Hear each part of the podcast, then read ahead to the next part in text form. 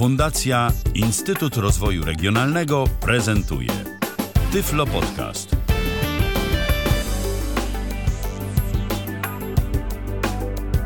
Dzień dobry, dzień dobry. Dzisiaj audycja na temat targów technologicznych, chyba największych, albo na pewno jednych z największych targów technologicznych, na których jest bardzo, ale to bardzo dużo urządzeń. Targi CES 2021. W tym roku no, sytuacja nie sprzyjała może jakimś wielkim y, imprezom, ale generalnie sobie jakoś tam poradzono. Sobie zaraz powiemy, jak sobie poradzono. E, moimi gośćmi są dzisiaj Paweł Masarczyk i Paulina Gajoch. Witajcie, dzień dobry. Cześć. Dzień dobry. I no i co? No i może w takim razie zacznijmy od. A jeszcze za konsoletą przecież muszę powiedzieć, że jest Michał Dziwisz. Dzisiaj, dzisiaj tak się akurat złożyło, że. Znaczy w ogóle ostatnio się tak składa, że kiedyś ja y, siedziałem za konsoletą, Michał mówił, a teraz ja mówiłam, Michał siedzi za konsoletą. Tak to czasem w życiu bywa, że się jest raz po jednej, raz po drugiej stronie mikrofonu. Oczywiście można do nas dzwonić, można się kontaktować. Audycja jest jak najbardziej na żywo. Można się kontaktować z aplikacji Tyflo Podcastowej przygotowanej przez nas, przez, y, przygotowanej dla nas przez y, Dawida Piepera. Można się kontaktować przez y, tyflopodcast.net zoom. Tam są wszystkie też y, drogi kontaktów, y, znaczy wszystkie, no tam są drogi kontaktu i można pisać komentarze również na platformie Facebook, jeśli się nie mylę, tak? I to chyba tyle, jeżeli chodzi o drogi kontaktu do nas, o ile dobrze pamiętam. Podejrzewam, że Michał tu się czasami będzie do nas odzywał właśnie z jakimiś komentarzami od, od Was z różnymi takimi rzeczami, także, także nie zdziwcie się, jak tutaj się głos Michała pojawi. Natomiast mm, w takim razie zacznijmy sobie od właśnie czegoś takiego, jak w tym roku poradzono sobie z tak dużą imprezą, w, no właśnie w czasach koronawirusa. Nie wiem, czy Paweł, czy Paulina o tym wie więcej? Szczerze mówiąc. Znaczy w tym roku, już nawet w sierpniu tamtego roku było wiadomo, że konferencja CS odbędzie się w y, sieci, odbędzie się online. Wiem, że żeby oglądać transmisję, trzeba było zarejestrować się, a także wybrać te audycje, na której się chciało być. Natomiast szczerze mówiąc, nie spojrzałam na to, y, przez jaką platformę była ona streamowana. Podejrzewam, że był to YouTube, ale nie jestem pewna. Paweł, ty może wiesz coś na ten temat? Bo ja nawet nie, nie sprawdziłem, szczerze mówiąc. Na pewno na YouTubie jest dużo materiałów reklamowych. Czy sama konferencja była na YouTubie? Szczerze mówiąc, nie, nie przyśledziłem aż tak dokładnie, ale na pewno był to dostęp gdzieś tam otwarty. Można było się. Zdaje się, że była nawet jakaś rejestracja, tylko nie wiem, czy rejestracja polegała tylko na dodaniu tego do naszego kalendarza, czy rzeczywiście jakaś liczba miejsc, powiedzmy, była ograniczona na tych konferencjach, natomiast y, dużo więcej na pewno osób miało dostęp niż zazwyczaj, no i to jest gdzieś powiedzmy taki mini pozytyw tej całej sytuacji, że możemy brać udział w takich wydarzeniach, y, my także i stąd. Dobra, to może, żeby już nie przyciągać jakichś takich wstępów do wprowadzenia w zarysie, bo newsów dzisiaj będzie bardzo dużo. E, kilka komputerów, kilka telefonów, kilka dziwnych różnych gadżetów, kilka robotów, jakieś e, odkurzacze sprzątające, samojeżdżące, e, kilka różnych rzeczy w, w ogóle do inteligentnego domu, troszkę słuchawek, głośników jakichś z przedziału, mm, no takich audio newsów, także no, no, no troszkę będzie newsów. Zaczynamy od tego, co się przyda tutaj, nie wiem czy wszystkim w każdym razie, co jest związane z tematyką tego, y, tej naszej, tej naszej audycji Tyflo Podcast, czyli od sprzętów dedykowanych dla niewidomych, a kilka takich sprzętów było. Y, na przykład były nowe urządzenia y, brajlowskie, o których Paulina tutaj informacje znalazła. Tak, jeśli chodzi o urządzenia brajlowskie, to ja wyhaczyłam tutaj dwie informacje. Mm, po pierwsze, mamy wieloliniowy, dynamicznie odświeżany monitor brajlowski od APH. Jest to propozycja dla osób, które będą chciały tworzyć na przykład rysunki. Mm, no i cóż. E... I chyba też cena jest taka cena... dość, dość ciekawa jak na tego typu urządzenie. Cena to jest. Mm, 2,5 tysiąca chyba dolarów. Tak, tam 2,5 tysiąca dokładnie, mam. czyli na, nas, na nasze 10 tysięcy. Także nie wiem, nie wiem, jak jest z rozmiarem tego, w sensie ile linii i ile znaków w linii, ale jak na wieloliniowe urządzenie, to naprawdę To i tak jest dość dobrze. tanio. Szczególnie, Oczywiście. że taki fokus kosztuje 15 tysięcy, a ma tylko 40 Złotych. y, znaków. Tak, tak, tak. To się zgadza. Złotych, dokładnie. Drugą taką nowością jest klawiatura QWERTY na Bluetooth połączona z linijką brailleowską, która jest nad tą klawiaturą. E, Nie wiem nic na temat ceny, Mm, natomiast jest to produkt od firmy Mantis. I cóż, ma to swoje zalety, mm, no bo na przykład jeżeli jesteśmy na studiach, no to mamy dwa urządzenia, na przykład laptop, al, laptop i linijka. Załóżmy, nie wiem, jeżeli to jest matematyka albo, no nie wiem, studia, szkoła, cokolwiek, gdzie potrzebujemy Braille'a. Laptop linijka, klawiatura linijka, komputer linijka, no cokolwiek. A tutaj mamy, możemy nawet laptopa załóżmy mieć w torbie, klawiaturę na Bluetooth y, ze zintegrowaną linijką i w drogę. Nie wiadomo kiedy to będzie na rynku, ani aspekt cenowy również nie jest znany, natomiast zabawka pewnie tania nie będzie. Prawie Ja na jestem, pewno ja tak. Jestem ciekaw, bo to jest Mantis, to jest, chyba są, tak przynajmniej nazywały się modele zeszłoroczne linijek APH, American Printing House. To były te takie, co tam był bookshare jakiś zintegrowany, jakichś parę funkcji takich fajnych smart. Y, I ja jestem ciekaw, czy to jest ma coś wspólnego, względnie czy to jest kontynuacja tej serii. No i jeżeli to jest to, to no niestety jest duża szansa, że to do Polski może nie trafić nawet, bo u nas jakoś produkty APH no, nie, nie bardzo póki co miały jakoś wzięcie. To chyba APH i Humanware nawet jakoś w połączeniu ro- robili. No może ten, Orbit, Orbit Reader by, by siadł ewentualnie, mm, jak już się uspokoi tam sytuacja. Teraz znowu chyba wznowili, tak, produkcję i sprzedaż, ale mm, no, aczkolwiek nie, nie wiem, może to jakieś nowe. Zobaczymy. W ogóle no, trzeba pamiętać, że te wszystkie produkty, które są prezentowane na CES, może nie wszystkie, ale część produktów, które są prezentowane na tego typu targach, to są różnego rodzaju prototypy. I część z tych prototypów wchodzi do sprzedaży, ale sporo prototypów i to takich, o których się sporo mówi na targach, które do sprzedaży no, nie wchodzą albo wchodzą kilka lat później niż się o tym zaczyna mówić. No bo no z różnych przyczyn. No jest coś pokazane na targach, że da się coś takiego zrobić, natomiast potem się może okazać na przykład, że coś jest albo za drogie w produkcji, albo jakieś inne względy powodują, że no akurat tego produktu jeszcze wprowadzić nie można. Więc no to, że my tutaj mówimy o tych różnych rzeczach, które się na, na tych targach pojawiły, to nie znaczy, że to wszystko będzie można kupić. To znaczy, że coś takiego w ramach mniej lub bardziej działającego prototypu zostało pokazane, zaprezentowane, ale co się z tym będzie działo, no to zobaczymy. Także mm, no, no właśnie, po prostu zobaczymy. Mm, Skoro Paweł już jesteś mm, przy głosie, to znalazłeś też bardzo ciekawą informację z portalu Cool Blind Tech na temat y, tego, jak można wykonywać gest, znaczy na- jak można wykonywać nowego pewnie rozwiązania, wykonywanie y, gestów zegarkiem Apple Watch. Tak, i to nie jest w pierwszej linii dla osób niewidomych przeznaczony gadżet, aczkolwiek y, możliwe, że jak dobrze zostanie pomyślany, to będzie też bardzo użyteczny dla nas. A o co chodzi?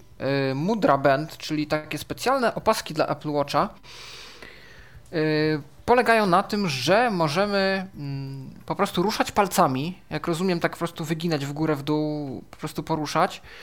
I powiedzmy te impulsy, które są wysyłane z mózgu do naszej ręki, czyli tak jakby te napięcia, myślę, żył i, tak dalej, są rozpoznawane przez tą opaskę i dzięki sztucznej inteligencji w nią wbudowanej y, potrafią być interpretowane, przypisane do konkretnego palca, który tę akcję zainicjował.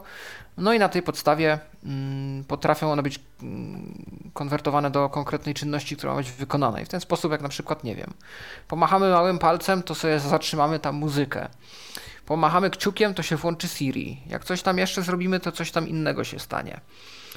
I firma myślała o jakichś zastosowaniach w kwestii dostępności, to na pewno mowa o mm, stwardnieniu bocznym.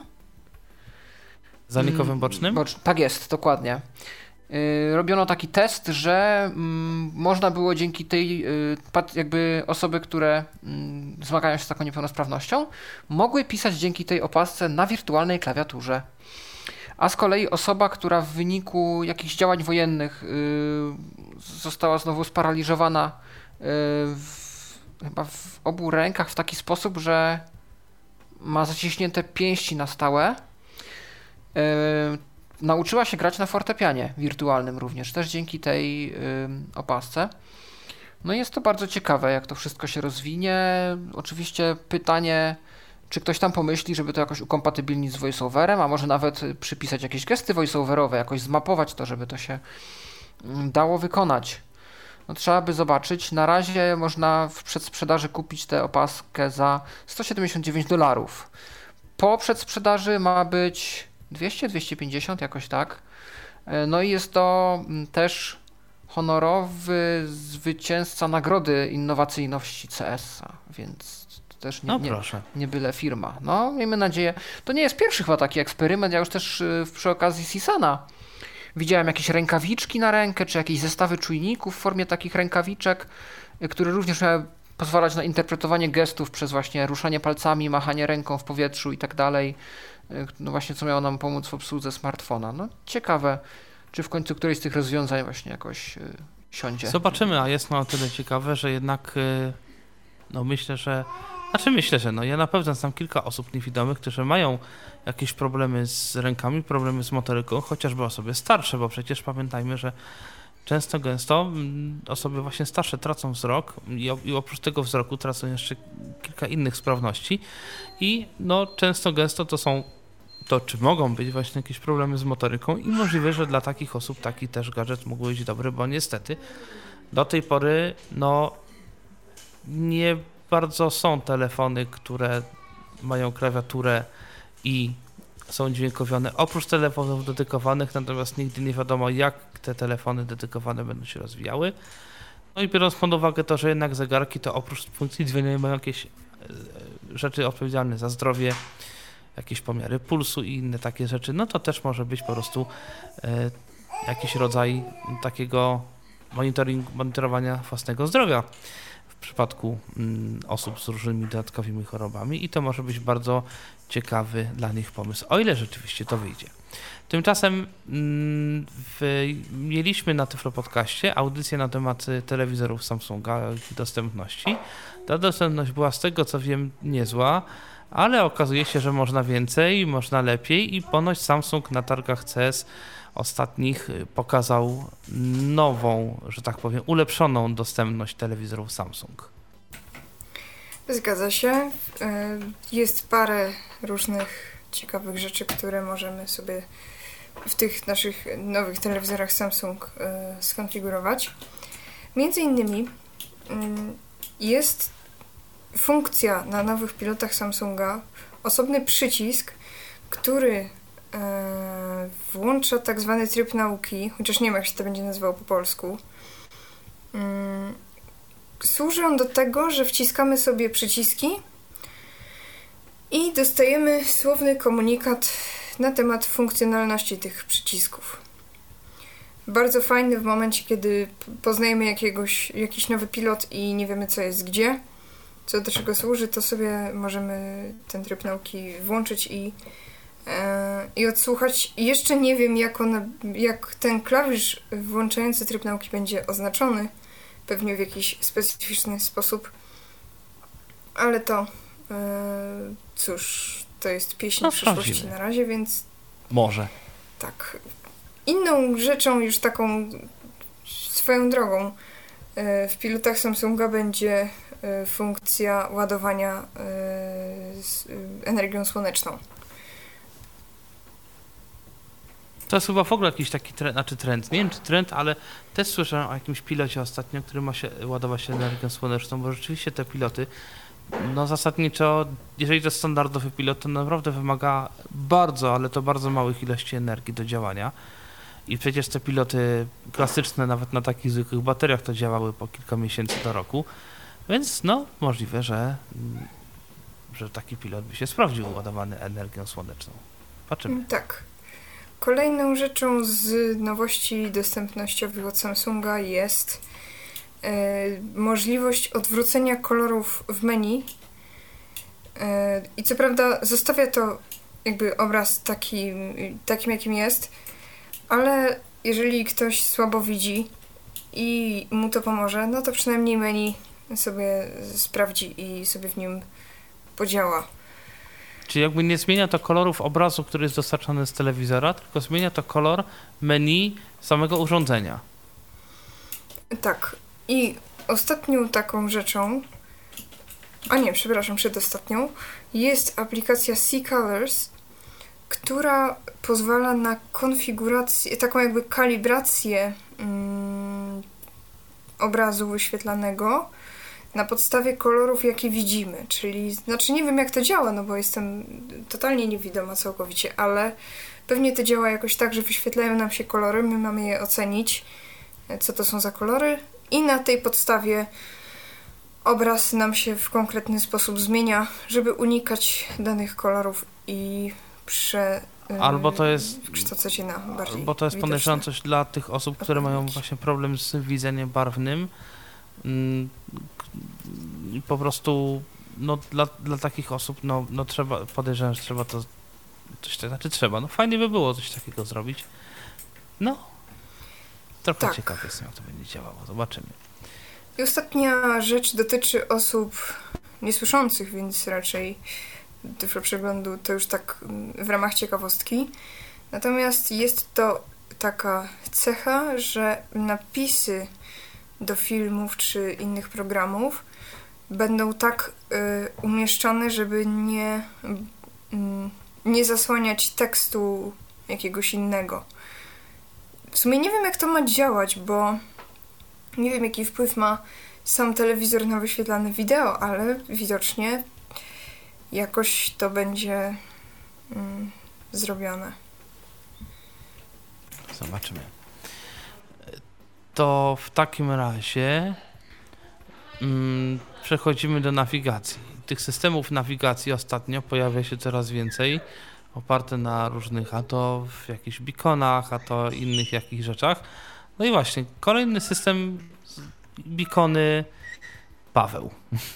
Tak, Aware, aplikacja firmy Sensible Innovations, mm, amerykańska firma, która przedstawiła kolejną aplikację do nawigacji, chyba na zewnątrz też, ale przede wszystkim po budynkach. Mm, Aplikacja na iOS-a i Androida, która polega na tym, że w miejscu, które ma być dostępne dla niewidomych, umieszcza się specjalne naklejki tej firmy, które są jednocześnie beaconami Bluetooth. I no, na bazie tych beaconów historię już znamy. E, Jest pobierana lokacja i lokalizacja, nasze położenie. No i w tym momencie, idąc sobie na przykład po galerii handlowej, słyszymy po pierwsze co mijamy, po drugie możemy wprowadzić dokąd chcemy iść. Ym, Pierwsza rzecz, która mnie martwi, yy, wprowadzanie odbywa się i to bardzo jest jakoś kładzione na to nacisk poprzez wprowadzanie głosowe. Mam nadzieję, że to jest tylko jedna z opcji, a nie jedyna opcja.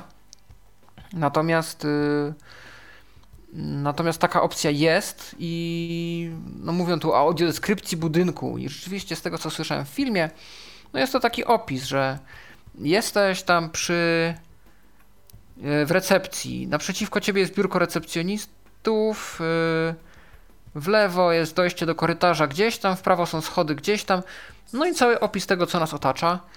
Mm, No i możemy sobie ustawić trasę, gdzie chcemy iść i możemy iść gdzieś tam dalej.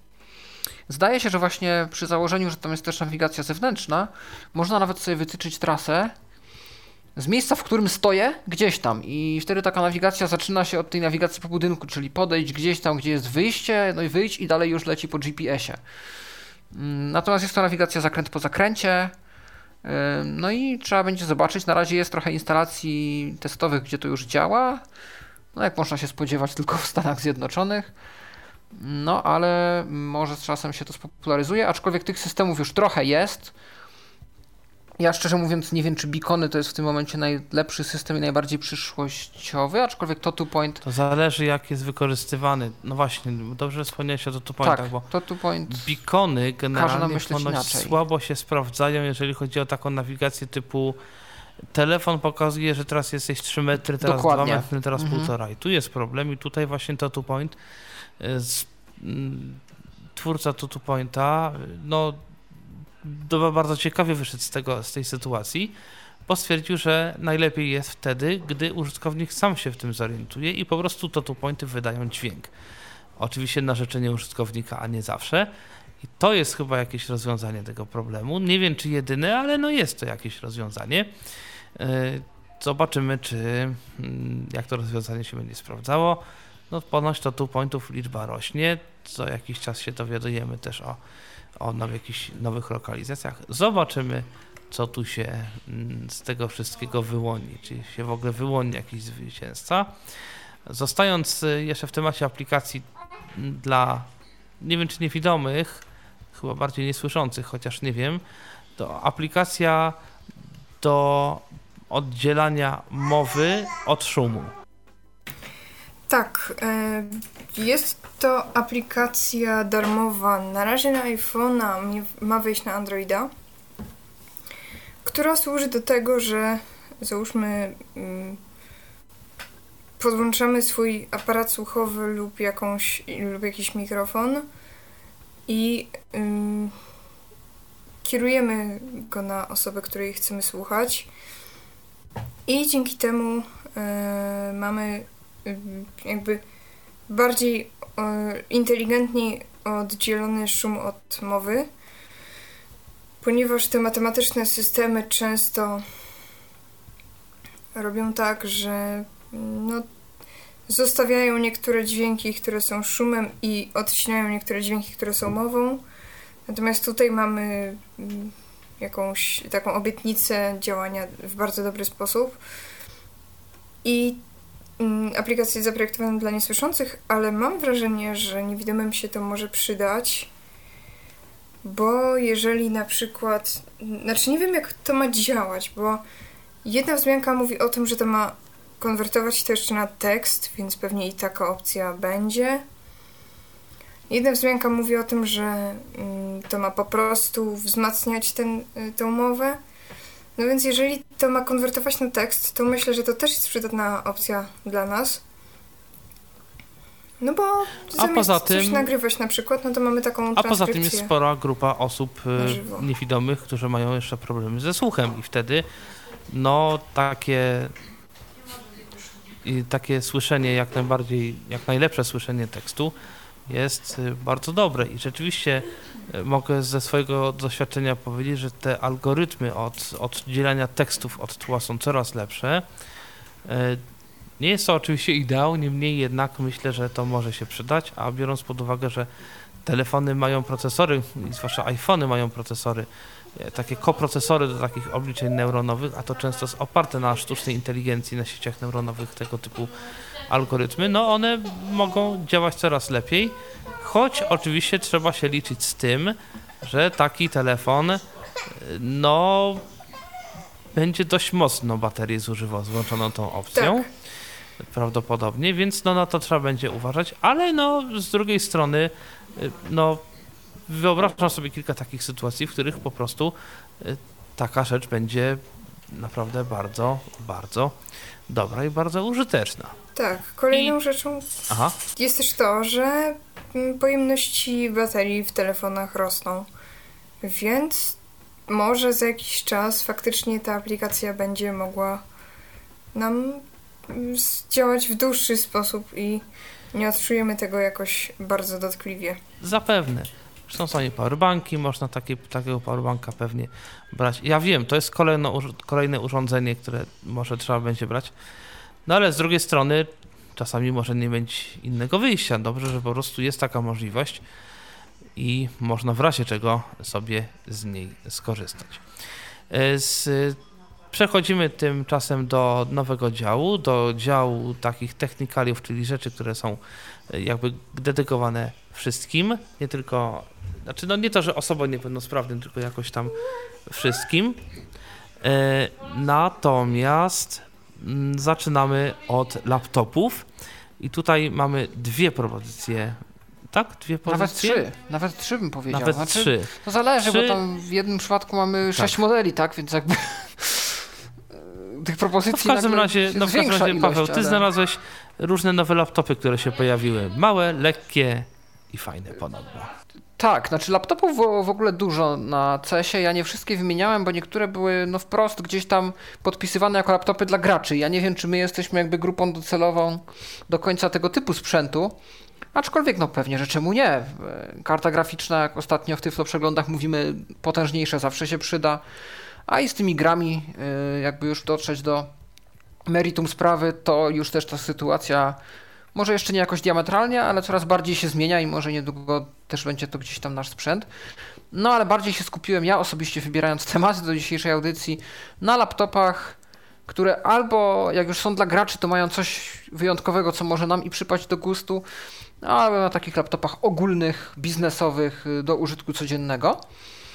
I y, tutaj na przykład mamy bardzo fajne rzeczy, bo mamy y, LG, które wydało nowe modele ze swojej serii Gram, które charakteryzują się tym, że są dość lekkie, mają różne opcje mm, ekranowe. No i tak na przykład mamy tutaj y, komputery, które mają rozdzielczość 16 na 9 y, we wszystkich modelach, a mamy tu modeli 4. Mamy model 17-calowy, 16-calowy, e, oraz 14-calowy, przy czym modele 16 i 14-calowe występują albo w opcji klasycznej, albo w opcji 2 w 1, czyli zarówno ekran dotykowy, jak i ekran zwykły. Czyli można sobie to wykręcić w drugą stronę i przerobić troszkę jakby na tableta z klawiaturą, jak to ostatnio jest w modzie. 11 generacji Intel Core procesor. Yy, Do wyboru 8 lub 16 giga RAMu. I tak, y, jest tu też Iris, GS, e, Iris GSI, mm, jeśli chodzi o grafikę. Y, I też mamy y, rozdzielczość ekranów dla 17 i 16 calowych modeli 2560 na 1600. To ja może proponuję, żebyś dał linkę do tych laptopów, bo, One będą bo, tak, tych, one pewnie będą rozdziel, bo tych pewnie danych to będzie tu dość dużo, bo tu każdy laptop pewnie ma jakieś swoje dane. 1900 na 1214, to jest tyle, bo tam rozdzielczości jest tylko Aha. tyle. Yy, I 80, yy, wo- 80V yy, watogodzinowa bateria w tych y, większych laptopach, a w tych mniejszych y, 16-14 yy, troszeczkę mniejsza, 72 watogodziny, ale LG obiecuje, że i tak yy, wyciągnie, wyciągniemy z tego jak najwięcej, jak chodzi o energię. No i tutaj mamy też do czynienia z lekkimi laptopami, ponieważ te 17-calowe yy, 1,30 1,3 kg i i 17,8 17,8 mm grubości. Yy, Natomiast 16 i 14 calowe i 1,19 kg i 999 o, aha, ten 14 calowy 999 gramów, czyli poniżej kilograma lekko. I 16,8 mm grubości. Yy, I 1,4 kg jeśli chodzi o modele 2 w 1. Yy, I 16,9 mm. No i i 1675 model 14-calowy. No i nie ma jeszcze żadnych y, dat wydania tych modeli na rynek ani cen, no więc trzeba poczekać. To to jest pierwsza propozycja. Ale mamy też Lenovo Lavi Mini, który jest komputerem dla graczy o przekątnej e, ekranu 8 cali. Czyli tak mi się coś zdaje, że wracamy do ery netbooków poniekąd To tutaj. taki tablet podejrzewam bardziej. Znaczy tablet. Tak, ale tu jest napisane mini PC. Tam jest klawiatura pewnie, która będzie taka malutka jak No, w tych, wiesz, w Znaczy, no strony, jak dla graczy, to podejrzewam te dane to ma takie konkretne. Wiesz co, już ci powiem. y, Tiger Lake Intel Core i7, jeśli chodzi o procesor. Tak. Iris, Iris GSE, czyli tak w tych LG-kach profesjonalnych grafika. Yy, czyli już tu piszą, że Cyberpunka 2077 na najwyższych obrotach nie odpali, ale powinno dać radę z większością yy, gier na średnich ustawieniach wymagań. Natomiast tutaj jakieś akcesoria są do niego wymagane. Na razie jest to w ogóle prototyp, który jest y, tam wynikiem jakiegoś partnerstwa z NEC Corporation, więc nawet nie wiadomo, czy to ujrzy światło dzienne. W każdym razie tak czy tak, podsumowując, podejrzewam, możemy powiedzieć, że mo jest szansa na laptop malutki o bardzo dobrych parametrach i możliwe, mhm. że je, y, będzie grupa ludzi, którzy właśnie takiego sprzętu będą chcieli i no co, no trzeba obserwować po prostu rynek w poszukiwaniu, czy się takie coś kiedyś pokaże. Tak, i tutaj jako dodatkowe akcesoria, które trzeba będzie dokupić, żeby rzeczywiście to granie na tym komputerze się opłacało, y, to jest na przykład pad specjalny do niego i HDMI, stacja dokująca HDMI. No i bez tego to jest po prostu 8, 8-calowym laptopem, który jest po prostu trochę jak, jak netbooki sam ze starych czasów. No tylko netbooki to miały takie, to były komputery, które służyły do głównie przeglądania sieci, więc one były wyposażone dość skromnie, żeby nie powiedzieć bardzo skromnie, najskromniej jak się tylko da w tamtych czasach. Natomiast to jest no, komputer dla graczy. Gracze mają z reguły jakieś tam no, niemałe wymagania. W związku z powyższym rzeczywiście te laptopy mogą być niezłe, a te, te akcesoria to chyba służą rzeczywiście głównie do grania na takich laptopach, nie do pracy. Tak. Więc podejrzewam, że dla nas to taka informacja, no, no okej, okay. tak, tak. Mhm. Yy, no i HP yy, został folio. Yy tylko, że niestety mam chwilowo problem i mi się tutaj zawiesił troszkę yy, system. Nie mam chwilowo dostępu do artykułu, więc możemy do tego jeszcze wrócić, może tak zaproponuję. Natomiast yy, jest to, z tego co pamiętam, laptop biznesowy, który obiecuje do 24 godzin pracy na baterii. Więc no, to już jest o, no konkretna obietnica. Rzeczywiście. To w takim razie jeżeli mamy omawiane laptopy, to spróbujmy jeszcze powiedzieć, na czym można by sobie usiąść na tym, przy tych laptopach, bo Paulina tu znalazła o jakimś takim wypasionym krześle do, w takim fotelu y, biurowym, tudzież dla graczy, nie wiem, ale takim do, do siedzenia tak. przy komputerze. Y, chodzi mi o fotel, w którym mamy opcję masażu i który jest, który może być podgrzewany, mniej więcej tak jak siedzenia w aucie. No i cóż, y, autor, znaczy inżynier wychodzi z założenia, że w zasadzie teraz mm, mamy problem, bo siedzimy w domach, przynieśliśmy sobie krzesła z kuchni do, do, do pokoju, siedzimy niewygodnie, a mamy 8 godzin spędzić na Zoomie. Więc powstał sobie mm, Chair y, HMT, który to ma rozwiązać ten problem. Po pierwsze jest y, ergonomiczny, po drugie ma te dwie funkcje, o których mówiłam, czyli podgrzewanie i masaż. Y, po trzecie ma mm, podłokietniki z, z regulacją kąta mm, nachylenia. I po czwarte ma część lędźwiową, która dostosowuje się do kształtu naszych pleców, czyli mm, i, i chyba tam też jest jakaś taka e, opcja, żeby te plecy nam prostować, żebyśmy nie krzywili ich. E, I jest też coś wspomniane o mm, takich bardziej ergonomicznych modelach dla graczy. Nic więcej nie wiadomo.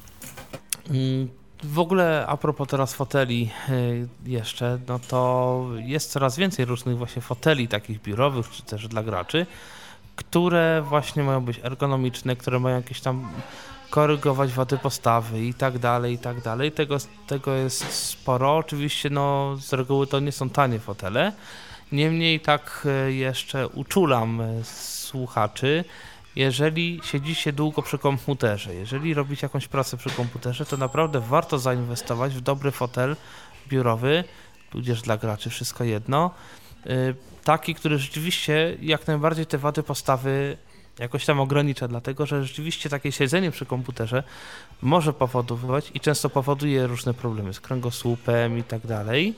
No i dobry fotel, no to naprawdę to może być niezła inwestycja w przyszłość, po prostu po to, żebyśmy y, będąc takimi siwymi staruszkami, no nie mieli, znaczy nie wydawali naprawdę masy kasy na różnego rodzaju zabiegi, masaże i inne takie, inne takie e, różne sprawy, jakieś zabiegi. E, no, tylko no, wydamy teraz troszkę na fotel, a potem będziemy mieli tak zwany, może nie święty spokój, ale przynajmniej no, dużo mniej problemów związanych z plecami i tak dalej, i tak dalej. Przechodzimy do smartfonów i na początek to o czymś, co jakoś ostatnio głośno jest, bo już są wątpliwości, czy na pewno wyjdzie ten smartfon na rynek, natomiast LG ma swoją wersję nawet nie składanego, tylko zwijanego chyba nawet bardziej smartfona. Tak, ja może jeszcze tylko szybko dokończę, bo udało mi się dotrzeć do laptopa HP. Y, procesor Snapdragon 8CX. Nie, to jest pierwszy raz, jak są używane Snapdragony w laptopach? Szczerze mówiąc, nie, nie słyszałem o Snapdragonu. No, też nie słyszałem. No właśnie, no ciekawe jak to pójdzie. Tak, obiecują te 24 godziny na baterii. No i ponoć podobny do yy, podobnych yy, biznesowych modeli HP, czyli zarówno można położyć na płasko ekran, żeby trochę zrobić z tego tablet, jak i trochę wykrzywić do przodu, żeby lepiej skorzystać z ekranu dotykowego albo zaprezentować jakieś treści multimedialne, no i ma fizyczny, fizyczną zaślepkę do zakrywania kamery, przesuwaną przełącznikiem i też jakiś swój własny wbudowany system, który zapobiega podglądaniu tego, co robimy sobie przez osoby postronne, które nam przez ramię gdzieś tam na ekran by chciały popatrzeć. Y, dużo też innych laptopów, jakiś jeden Elite, y, parę Dragonflyów, E, i jakichś jeszcze nieokreślonych modelowo laptopów, więc e, HP również ma całą nową gamę rozwiązań. Natomiast LG istotnie. LG na razie wiadomo tylko, że będzie. I to rzeczywiście, że będzie, że to nie jest koncept, że to nie jest prototyp, że to nie jest coś, czym firma się chciała popisać, bo już nawet troszkę wycieków poszło i, i rzeczywiście dwie osoby potwierdziły, że w tym roku ten telefon zostanie wydany. Kiedy dokładnie to jeszcze nie wiadomo. No i rzeczywiście jest to telefon, który rozkłada się od brzegów, czyli rozwija się tak naprawdę. Czyli mamy ekran mniejszy. Ja się obawiam, bo to już widziałem z innym telefonem tego typu, chyba będę o tym mówił za jakiś czas, o TCL-u, który na razie się ograniczył tylko do prototypu, że tym podstawowym małym ekranem będzie też jakiś 6,8 czy 6,5 no, to cala. bardzo mały ekran, rzeczywiście. Który się rozwija w 7,8, prawda, więc... Jezu. Więc ja myślałem trochę bardziej w drugą stronę, że tam zaczniemy od 5 albo 4,5 i się rozwiniemy w 6. A tu się jednak okazuje, że nie, nie, nie. To, to, to, że się to będzie składać, zwijać, nie oznacza, że będziemy mieli mniejsze urządzenia. No, no szkoda, no. Co mogę powiedzieć? Owszem, to znaczy gdzieś tam krążą jakieś plotki, bo tam jakiś wyciek, że może LG chce w ogóle sprzedać swój dział mobilnych urządzeń, więc nie wiadomo, czy to w ogóle wyjdzie w związku z tym raczej. I i tu się portale różne tam jakoś rozpisuje na ten temat. E, ale no tak, pojawia się kolejny smartfon, e, który ma jakoś tam ekran. Szkoda, że tak ogromny, no ale, no ale co zrobić? A teraz takie coś, co jest, nie wiem jak to zaklasyfikować, czy to gadżet, czy to rzeczywiście genialne urządzenie. Paulina znalazła e, informację na Mask Phone. Otóż jest to pomysł na maskę taką jak no mas maskę na twarz z funkcjami telefonu. E, coś, co istotne według mnie, można to już kupić. Cena takiej zabawki lub bardzo użytecznego urządzenia wynosi na ten moment 50 dolarów. Można to kupić na Amazonie. E, no i tak, w co taka maska jest wyposażona? W środku mamy e, zestaw słuchawkowy e, na Bluetooth, który pozwala nam oczywiście na rozmawianie z ludźmi przez telefon. I dzięki temu też to przytłumienie głosu znika, bo no, pamiętajmy, że kiedy rozmawiamy z założoną tradycyjną maseczką przez y, słuchawki czy przez jakiś inny mikrofon, no to możemy mieć y, przytłumiony głos. Do tego stopnia, że czasami ja nawet myślałam, że ktoś jest puszczony z głośnika, a on po prostu miał taki kształt przyłbicy. Yy, tak, te słuchawki są przymocowane do klipsa, który się zaczepia o uszy. I na słuchawce się znajdują przyciski, na, na masce się znajdują przyciski do odtwarzania, y, pauzy i regulacji głośności. Mamy też integrację z asystentami. Niestety nie mamy Google'a, bo jest tylko Siri i Amazon Alexa.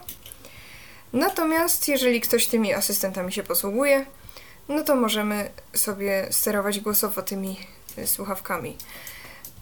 I ciekawe jest też to, że na baterii mamy e, 12 godzin pracy tej maseczki. No tak, no bo teraz te baterie są dość wydajne, no z drugiej strony ta bateria musi być malutka i pewnie stąd się wzięło te 12 godzin. A teraz, y, no tak nieco bardziej klasycznie, odpocznijmy sobie troszkę od jakichś nowych gadżetów, nowych koncepcji, bo mamy po prostu informację, że kolejne modele Motorola TCL, żeby było ciekawie, też się pojawią. Nie wiem, czy tu jest coś takiego innowacyjnego, ale czasami też warto posłuchać po prostu o tym, o nowościach konkretnych firm. No ja myślę, że przede wszystkim w tym roku postawiono na tanie 5G. Bo na przykład wyszedł nam taki model jak Motorola One 5G Ace. Yy, I to jest yy, najtańszy w tym momencie, albo jeden z tańszych telefonów z 5G z tej klasy budżetowo-średniej, powiedzmy. Yy, I on kosztuje 400 dolarów. No, czyli będzie gdzieś te 1600-1800 powiedzmy złotych. No, co on tu ma? Snapdragon 750G, 6 GB RAMu w wersji amerykańskiej, potrójny zestaw kamer tych tylnych, 48 y, megapikseli, główny 8 megapikseli ultra wide, szerokie makro 2 megapiksele. I 5000 mAh jeśli chodzi o baterię. Wyszedł też nowy Moto G Stylus 2021 czy 2020 Yy, I tutaj mamy większy ekran 6.8 mm, LCD prawdopodobnie, Snapdragon 678, 4000 tak samo bateria jak poprzednik i też ten sam zestaw potrójnych kamer z tyłu. Yy, więcej, więcej jest tutaj opcji w softie, ale to jest stylus, więc jakby chodzi o używanie rysiku, jest opcja rozdzielenia ekranu tak, by u dołu była pokazana jakaś aplikacja, a u góry była przestrzeń, żeby można było sobie rysikiem coś no, porysować. Yy, też jest, yy, są dwie wersje inne, Moto G Power, chyba amerykańska, ale zdaje się, że my już te telefony znamy gdzieś w Europie. Jeżeli I... chodzi o G9 Power, to tak, to one się już pojawiły, tak. zdaje się. Dość tak, tak, jakiś tak. tam czas temu. No to dokładnie, to czyli to wyszło dopiero do Stanów. No w porządku. No i TCL. Pierwszy, pierwsze telefony TCL w tym roku. Yy, I to jest ich drugi rok z rzędu, kiedy są na CESie. Yy, ale tylko dwa z pięciu tych modeli chce w jakimś najbliższym czasie zaprezentować firma. Yy, I to są po pierwsze y, ich flagowy model, który, na który każdy będzie mógł sobie pozwolić, czyli jakby z tych budżetowców taki model wiodący i pierwszy tani telefon 5G, który będzie pewnie no, ścigał się z One 5G Ace'em o tytuł najtańszego telefonu. Y, I zobaczmy, co tutaj mamy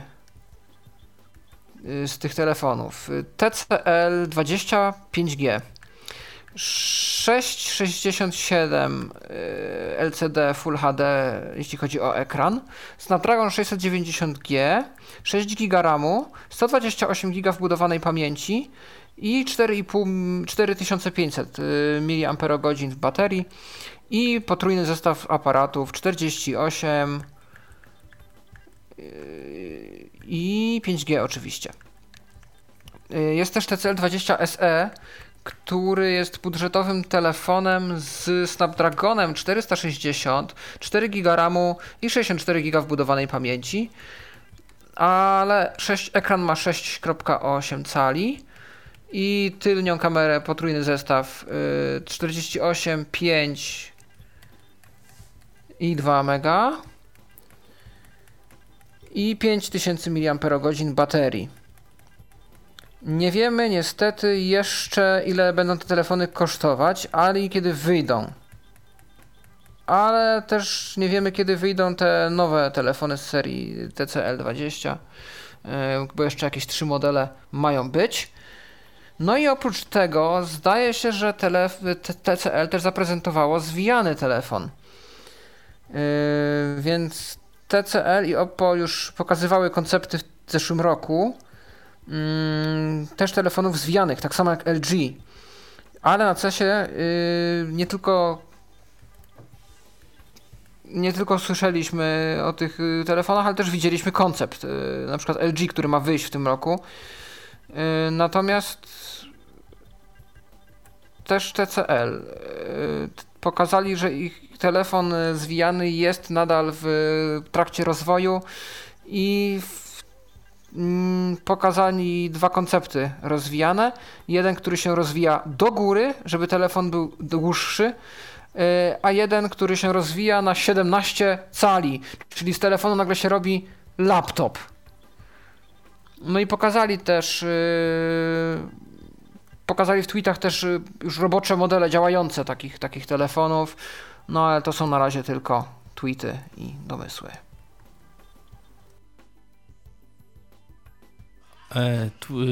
Pomysły. Natomiast y, mamy jeszcze informacje, znaczy ty masz w zasadzie dla nas informacje na temat nowego, jak napisaliłeś, samodzielnego zegarka od firmy Fossil. czy marki Fossil w każdym razie coś takiego ma być. A, tak, tak, tak, ja jestem, przepraszam. Yy, jest to Fossil 5, 5 Generation LTE, czyli to, co na przykład Kasia opowiadała, że ma, nasza współprowadząca z Tyflo Przeglądu, natomiast z opcją LTE. No i rzeczywiście jest to zegarek, który ma te wszystkie funkcje, które miał, czyli cały ten Android Wear, no ale po prostu ma moduł LTE, więc można umieścić kartę SIM i można na nim korzystać z danych i odbierać połączenia. W zasadzie oprócz tego nie różni się specyfikacją, no ale myślę, że zważywszy na to, że to jest już zegarek, który ma sprawdzoną dostępność i taką zachwalaną dostępność, no to możemy mówić o kolejnym dostępnym dla nas samodzielnym smartwatchu. A z tymi smartwatchami to bywają różne problemy no, jak się mieliśmy okazję niedawno przekonać przez znajomego, który sobie pokupował takie jakieś e, produkty mniej znanych firm, no i się okazało, że nie do końca to działa jak działać powinno, więc tutaj no chwała Fossilowi.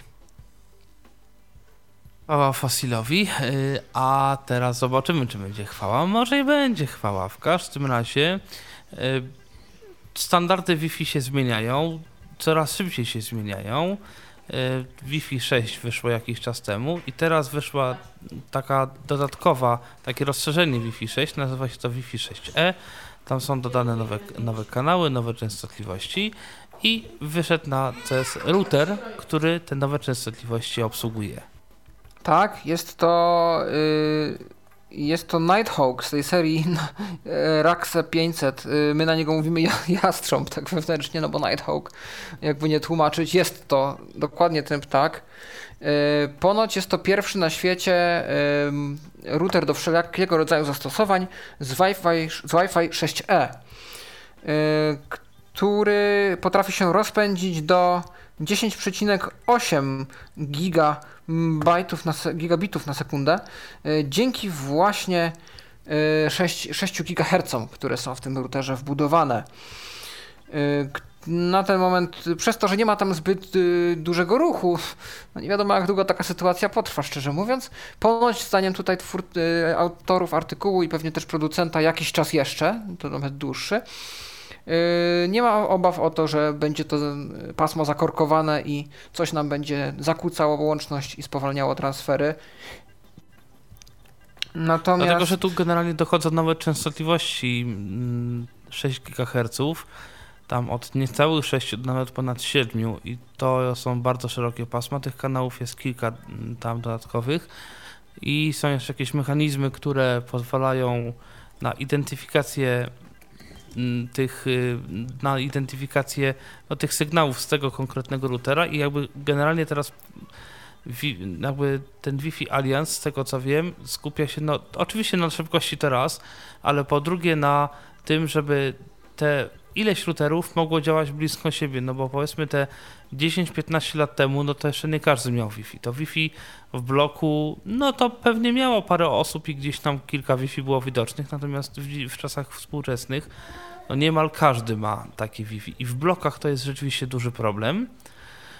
W związku z czym no i rzeczywiście na przykład jak ja telefonem sobie sprawdzam ilość Wi-Fi w bloku, to ich widzę, nie wiem, 12 e, różnych sieci Wi-Fi, w związku z czym e, no jest duża szansa, że to Wi-Fi może chodzić po prostu trochę gorzej i będzie chodziło coraz gorzej, bo tych ilości sieci Wi-Fi to raczej będzie, przy, znaczy tych sieci, sieci Wi-Fi będzie raczej przybywać niż ubywać. Więc no, im więcej mamy kanałów, im więcej mamy możliwości e, tego, żeby każdy był sobie na osobnej częstotliwości, no to tylko i wyłącznie e, lepiej. Mm, to i to w takim razie przechodzimy do jeszcze jednej kategorii. Tym razem tak zwane zasilacze awaryjne, czyli tak zwane UPSy, UPSy, czyli nie ma prądu, no a komputer fajnie by było, żeby się mógł poprawnie zamknąć y, cały system. E, no i takie UPS oczywiście są, ale UPS-y dla graczy również są. Tak, i tutaj mówimy o UPS-ie firmy Schneider Electronics. E, firma, do której jeszcze wrócimy. Oni są znani też z tego, że starają się zarządzać naszą energią i tworzą urządzenia, które no, będą nam pomagały w tym, żeby ograniczyć zużycie prądu, żeby ustalić, co tego prądu zżera, a co go nie powinno, ale to już później. Natomiast aktualnie skupimy się na UPS-ie dla graczy. UPS, który oprócz tej baterii, którą ma takiej podstawowej, yy, która jest zawsze naładowana, żeby yy, prawda, jak nam coś nagle padnie, żeby to wszystko od razu się nie wyłączyło, tylko żeby mieć czas na właśnie zapisanie danych, na dokończenie czegoś szybko i wyłączenie tego sprzętu, to ma jeszcze dodatkową baterię, jakby dodatkową baterię do awaryjnej baterii. A wszy wszystkim tym chodzi o to, żeby po prostu dokończyć sobie grę, nawet zdążyć ją wygrać. No nie tylko, żeby przeprosić e, współgraczy i powiedzieć im, że przykro mi padł prąd, no ale mówimy tu już o e-sporcie, o zawodowym graniu w gry komputerowe, gdzie nie można sobie pozwolić na to, że no nagle po prostu przerywamy grę, bo tak, e, tylko chodzi o to, żeby jakoś tą rozgrywkę godziwie zakończyć. No i o to chodzi w tym UPS-ie. On dzięki tym podwójnym bateriom pozwala nam na to, żeby mm, trochę dłużej jeszcze przetrzymać e, te sprzęty w stanie e, aktywności. No i będziemy mogli dzięki temu dokończyć grę, a może nawet i ją wygrać. Są też porty USB-C, więc można ładować zewnętrzne urządzenia, telefony, inne akcesoria, a gracze, jak wiadomo, tych akcesoriów trochę różnych mają. No więc tutaj UPS-ik Schneidera. Ja jeszcze tylko do tego Nighthawka dodam do, do routera, że on również jest wyposażony w 12-strumieniowy yy, Wi-Fi po 4 strumienie na każde pasmo. Procesor 64-bitowy 1,8 GHz na czterech rdzeniach, który ma być ponoć super w ogóle stworzony do gier i strumieniowania wideo nawet w 8K, więc no tutaj się też Nighthawk stara. Oczywiście też szybsze porty LAN do łączności kablowej 2,2,5 G i kosztować będzie 600 dolarów w Stanach przynajmniej i ma być Czyli już w pierwszym kwartale dostępny. Tak. 2,5 tysiąca złotych podejrzewam u nas. Zobaczymy tak. jeszcze jak VAT, bo często jest tak, że w Stanach z różnych przyczyn te ceny są podane bez VAT. Więc u nas ten VAT pewnie trzeba będzie zapłacić. Ale zobaczymy, jakie te ceny będą mm, e, rzeczywiście. Ale to na pewno nie jest e, tani router. Dla graczy powstają różne rzeczy. Płyty główne, procesory, obudowy, oczywiście wszystkie akcesoria do gier. Ale może powstać dla graczy guma do rzucia. Tak, przypominam, że dzisiaj nie mamy 1 kwietnia. E, jest to guma do rzucia, co prawda z nazwy dla graczy, ale uważam, że może się też przydać y, zwyczajnie osobom e, pracującym długo przy komputerze. Ponieważ jest to guma, podobno o smaku miętowym, świeżym, która z, w składzie ma kofeinę dla pobudzenia i luteinę, która zapewnić, zapewnić ma zdrowie naszym oczom. I cóż, nie wiadomo jeszcze ile to będzie kosztowało, natomiast mm, natomiast jeśli chodzi o mm, jakby rzeczy jadalne dla graczy, podobno nie jest to pierwszy koncept, natomiast i tak wydaje mi się, że może to być rewolucyjne, jak na takiej stacji benzynowej na przykład będziemy sobie mogli kupić gumy z kofeiną albo w jakimś innym sklepie z elektroniką na przykład. A zobaczymy, jak, jak to będzie wszystko wyglądało. To skoro już jesteśmy przy zdrowiu, to tu też Paulina y, znalazła kilka informacji, na przykład o glukometrze w smartwatchu. Tak. Y, jest to smartwatch y, od japońskiego startupu Quantum, który pracuje właśnie nad prototypem takiego zegarka, który w nieinwazyjny sposób zmierzy nasz poziom glikemii we krwi. Urządzenie przypomina zegarek jak najbardziej, współczesny smartwatch, ponieważ ma korpus z odpowiednimi czujnikami i ekranem, a także pasek, który możemy zapiąć na nadgarstku. Y, uaktywnienie pomiaru to jest po prostu zwyczajne wybranie mm, opcji z menu, odczekanie 20 sekund y, i spojrzenie na wyświetlacz w celu odczytania wyniku. Y, działa to tak, że nie wbijamy y, glukometrów w skórę, tak jak zazwyczaj to robią osoby, które takich urządzeń potrzebują, tylko ta technologia działa w oparciu o spektrometr, który zgenerowanego i odbitego od naczyń promieniowania, a w zasadzie ich widma, potrafi wyodrębnić informacje o stężeniu gluko glukozy we krwi. Yy, może to być też tak, że technologia samego mierzenia trafi do smartwatchy innych firm, więc jest to, yy, jest to coś, co faktycznie może się nam przełożyć na, na mniej bolesne znoszenie cukrzycy. Natomiast dalej jest to prototyp i też nie wiadomo, jak jest z dokładnością takiego pomiaru.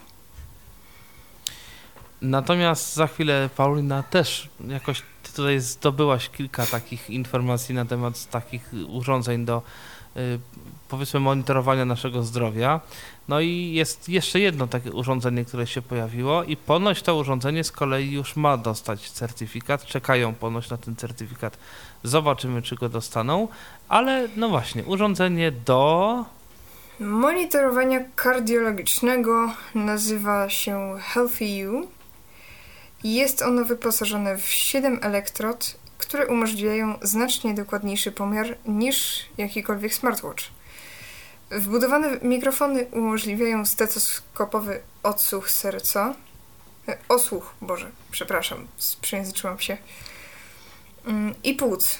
Mm, możemy tym urządzeniem też zmierzyć temperaturę, ciśnienie, tętno oraz nasycenie ty, e, tylenem krwi. E, jest on wyposażone w niewielki, ale całkiem czytelny ekranik i współpracuje z dedykowaną aplikacją. Nie wiem jak z dostępnością, ponieważ jeszcze mm, właśnie firma uzyskuje ten certyfikat FDA, e, dzięki któremu będzie można ten, e, to urządzenie wprowadzić do sprzedaży i wyniki będą mogły posłużyć będą po prostu. W celach medycznych będą bardziej tak, uznawane jako, Dokładnie. Będą jako, jako dokładne. Zobaczymy, czy to się uda. No mam nadzieję, bo fajnie by było mieć takie urządzenie. Ciekaw jestem, ile będzie kosztować, czy ono będzie dostępne dla przeciętnego użytkownika. A teraz już przechodzimy do urządzeń takich związanych z inteligentnym domem, a będzie tego troszeczkę. Zaczynamy od tego, co ostatnio staje się coraz bardziej modne, czyli od odkurzaczy samojezdnych. No i LG dołącza do takich odkurzaczy, które mogą sobie same no, czyścić pojemnik na brud i o tym Paweł. Tak, LG, które nazwało swój odkurzacz w sposób no wręcz no, książkowo beznadziejny, bo model to jest Cord Zero Thing A9 Compressor Plus. No, to już dłużej się nie dało. Yy, natomiast odkurzacz, który, no właśnie, on sobie jeździ, on robi różne rzeczy, jest odkurzaczem bezprzewodowym. Natomiast on ma stację dokującą, na którą możemy go odstawić i w tej stacji dokującej, y, oprócz ładowania oczywiście odkurzacza, dochodzi do opróżnienia jego mniejszego worka do większego, który jest wbudowany w tęże stację dokującą. Nie wiadomo niestety na razie, jak pojemny jest ten duży worek, jak często trzeba go wymieniać, ile takie worki kosztują. Natomiast wiadomo, że w tej stacji dokującej będzie również miejsce na kilka akcesoriów, na jakieś szczoteczki do y, sprzątania np. sierści zwierząt, jakieś mopy i tak dalej. I ekran dotykowy do kontroli ustawień. Trochę smutniejsza wiadomość dla nas. Miejmy nadzieję, że będzie jakaś aplikacja, którą będzie można tym wszystkim sterować. Yy, No i mamy też w zestawie wymienne baterie, inne gadżety. Yy, Natomiast yy, no tak się w dużym skrócie przedstawia odkurzacz samo sprzątający od, od LG. Dalej też nie wiadomo kiedy, za ile. Ja tylko dodam, że no taki, taki, taką, taki trend na czyszczenie tych y, pojemników na brud to już trwa i jest Rumba na przykład, która ma coś takiego i chyba jeszcze jakaś firma, chyba nie Xiaomi, nie- chociaż nie pamiętam czy Xiaomi ma coś takiego. Możliwe, że w jakimś najnowszym odkurzaczu. W każdym razie tych odkurzaczy podejrzewam będzie coraz więcej, bo, bo te nowe są raczej wyposażone w tego typu stacje i z reguły to tak wygląda, przynajmniej tak to wygląda w przypadku Rumby i tego drugiego odkurzacza, że ten worek ma no, kilkanaście litrów na, na brud, w związku z czym no, według producenta ten worek starczy na miesiąc.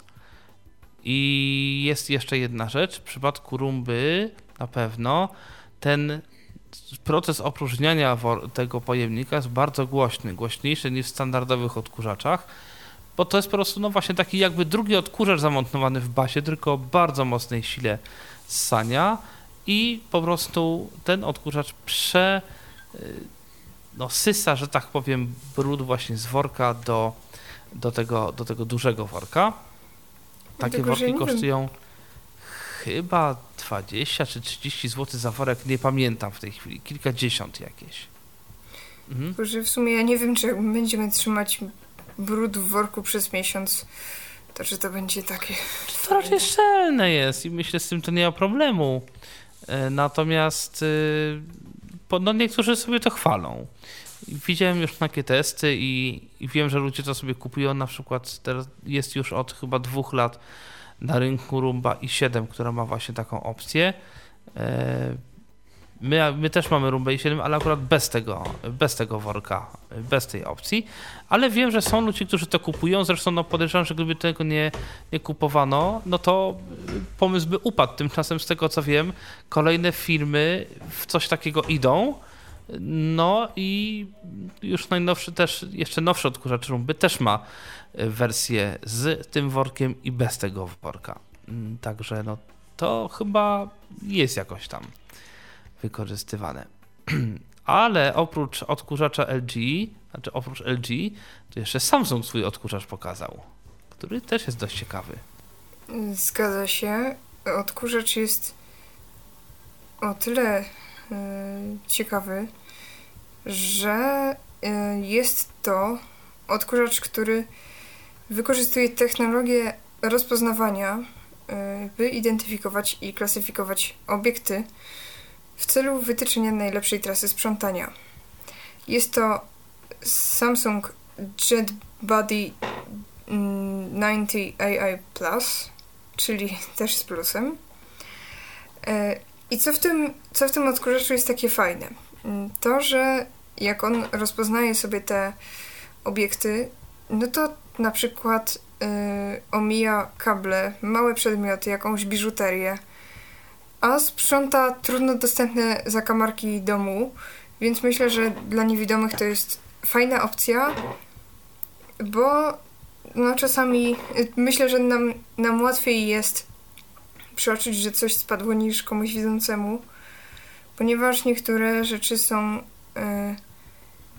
widoczne y, gołym okiem z ziemi, bo mają odróżniający się kolor, a dla niewidomych no to jest taka rzecz jak każda inna, więc może coś umknąć. Y, a też do tych trudno dostępnych zakamarków czasem trudno trafić. Y, jest integracja z aplikacją SmartThings, y, dzięki czemu mamy łatwiejszy dostęp do monitorowania domu. Odkurzacz ma się pojawić w pierwszej połowie tego roku w USA. Zobaczymy, kiedy się pojawi w Europie i zobaczymy, kiedy się pojawi w Polsce i zobaczymy, jak będzie działało to rozpoznawanie y, obiektów. I zobaczymy, ile to będzie kosztowało. I ile będzie kosztować, tak jest. A tymczasem no, wracamy do firmy Schneider Electronics, czy Electrics i do tego urządzenia, które już y, Paweł tutaj zapowiedział jakiś czas temu, do monitorowania zużycia energii elektrycznej w domu. Tak, Square, T, Square D Grid, o ile dobrze kojarzę, czyli takie urządzenie, które pozwala nam mieć wgląd w to, na co, ile i jakiej energii zużywamy. Oczywiście przy założeniach, że mamy też tą energię odnawialną, czyli na przykład energię słoneczną, panele solarne, no to tutaj y, mamy podgląd właśnie na wszystko. No i cztery cechy charakteryzują ten produkt, ten, tą powiedzmy, to centrum dowodzenia energetyczne. Po pierwsze, ono potrafi dobierać, ile energii jest na co potrzebne. I na przykład, jak się okaże nagle, że mamy z powodu niekorzystnych warunków pogodowych sytuację krytyczną z prądem, no to się okazuje, że on sobie dzieli te sprzęty na kategorię krytyczną i kategorię, powiedzmy, niekrytyczną. No i w tej kategorii krytycznej umieszcza urządzenia, które muszą funkcjonować, bo inaczej no, będzie problem, na przykład lodówki E, no i pozwala nam przekazać tą energię, która jest na te urządzenia, które muszą być, e, a reszta jest odłączona na przykład. E, z drugiej strony możemy sobie zarządzać tą energią, możemy przełączać, co chcemy, jaką energią, gdzie ładować. Z trzeciej strony możemy na przykład zredukować koszty i możemy przyglądać się na przykład temu, w jakich porach dnia najlepiej posługiwać się tą energią, chociażby słoneczną, żeby nie nabić sobie dużego rachunku gdzieś tam e, w związku z gdzieś tam z ładowaniem tego i tak dalej. No i na przykład y, doradza nam ta aplikacja wtedy, że nie wiem, samochód elektryczny to najlepiej naładować kiedyś tam, a z czegoś to najlepiej skorzystać kiedyś tam. No i ponoć ładnie się to integruje z wszystkimi istniejącymi już systemami energetycznymi i też na tyle jest już to wstępnie złożone, że elektrycy nie mają aż tyle roboty z instalacją tych systemów. To jest w ogóle ciekawe, dlatego że u nas w Polsce ja też nie orientuję się tak dokładnie w tych instalacjach e, słonecznych, natomiast z tego co wiem, e, coraz więcej jest takich modeli, w których to, czego nie, no nie skorzystamy, odsyłamy do sieci elektrycznej i w ten sposób może nam się licznik cofać. I ja nie wiem, czy to urządzenie jest dedykowane do tego typu instalacji, choć tak jak mówię, nie znam się na tym i może jakiś słuchacz by coś na ten temat napisał, jeżeli ktoś o to, oczywiście o tym wie. Na razie chyba nie mamy żadnych komentarzy, przynajmniej Michał tutaj się nie odzywa. mm, więc przechodzimy w takim razie do następnego y, newsa. Y, mm, Paulina znalazła dosyć ciekawe urządzenie do kuchni, takie X w jednym, taki podgrzewacz do różnych rzeczy. E, dokładnie cztery w jednym. Mianowicie mm, frytkownica, mikrofalówka, broiler i piekarnik. I to jest od firmy Panasonic. I Panasonic twierdzi, że jeżeli będziemy podgrzewać jedzenie w mikrofali, to nie będzie tych zimnych miejsc, czyli to ciepło się rozłoży dobrze po całym jedzeniu, ponieważ ta mikrofalówka jest wyposażona w inteligentne czujniki, dzięki którym to jedzenie będzie całe podgrzane. Zastanawiam się tylko, czy jakby dalej pozostanie ten pozostanie to uczucie wyjęcia czegoś z mikrofali, w sensie nie wiem, nie wiem czy czy rozumiecie o co mi chodzi. No Chodzi niektóre mi- rzeczy takie są, typu na przykład chleb, który bardzo Tak. łatwo schnie, jak się go pod Tak, dokładnie. mikrofalówkuje. Zastanawiam się, czy, czy z tym też coś zrobili, natomiast więcej informacji nie mamy. Mamy tylko też wzmiankę, że urządzenie wbrew pozorom ma być kompaktowe. Nie No wiem, to jak to ma zobaczymy. wyglądać, ale zobaczymy. Zobaczymy, może ktoś to kiedyś kupi. Też pewnie nie mam informacji na temat tego, ile to kosztuje. Chyba nie. To w takim razie przechodzimy do łazienki, a w łazience możemy mieć nową pralkę od Samsunga, która ma inteligentne no, funkcje związane z, z praniem. Tu oboje żeście, oboje te informacje wrzuciliście. To skoro Paulina teraz trochę powiedziała, to może Paweł? No mogę, nie ma problemu. E, Chodzi o to, że są po prostu nowe pralki i suszarki Samsunga. 8800, 8200 zdaje się, takie modele, które oferują tryb, e, w przypadku pralki jest to Opti Wash, a w przypadku suszenia Super Dry chyba. I chodzi o to, że po prostu y, dzięki sztucznej inteligencji sensory w tych pralkach, suszarkach wykrywają ile jeszcze zostało brudu podczas prania i ile zostało wilgoci podczas suszenia i same dobierają, y, ile jeszcze zrobić obrotów, y, ile jeszcze użyć detergentu, ile jeszcze y, razy wypłukać, ile jeszcze razy suszyć. I nie muszą przez cały obieg przejść, cały program nie musi przelecieć do końca, tylko one stwierdzają: OK, to już jest dostatecznie czyste, dostatecznie suche, kończymy. No i to jest największa nowość chyba z tych pralko-suszarek. Ale jest jeszcze druga pralka, o której Paulina też jest dość ciekawa, bo to jest taka pralka, która jest otwierana i od frontu, i od góry. A dlaczego jest otwierana i tak, i tak? Bardzo przepraszam, coś mi tu się zawiesiło. Jest to pralka od TCL-a, dzięki której możemy zrobić dwa prania w jednym czasie. Bo tak jak y, Tomasz przed chwilą powiedział, ma dwa osobne bębny. Jeden, który możemy załadować od frontu, czyli od przodu, i drugi, który możemy załadować od góry. No i dzięki temu możemy zaoszczędzić czas, mm, ponieważ możemy równocześnie wybrać na przykład, nie wiem, niemowlęce ubranka i kolorowe ubrania pozostałych mm, osób mieszkających w domu.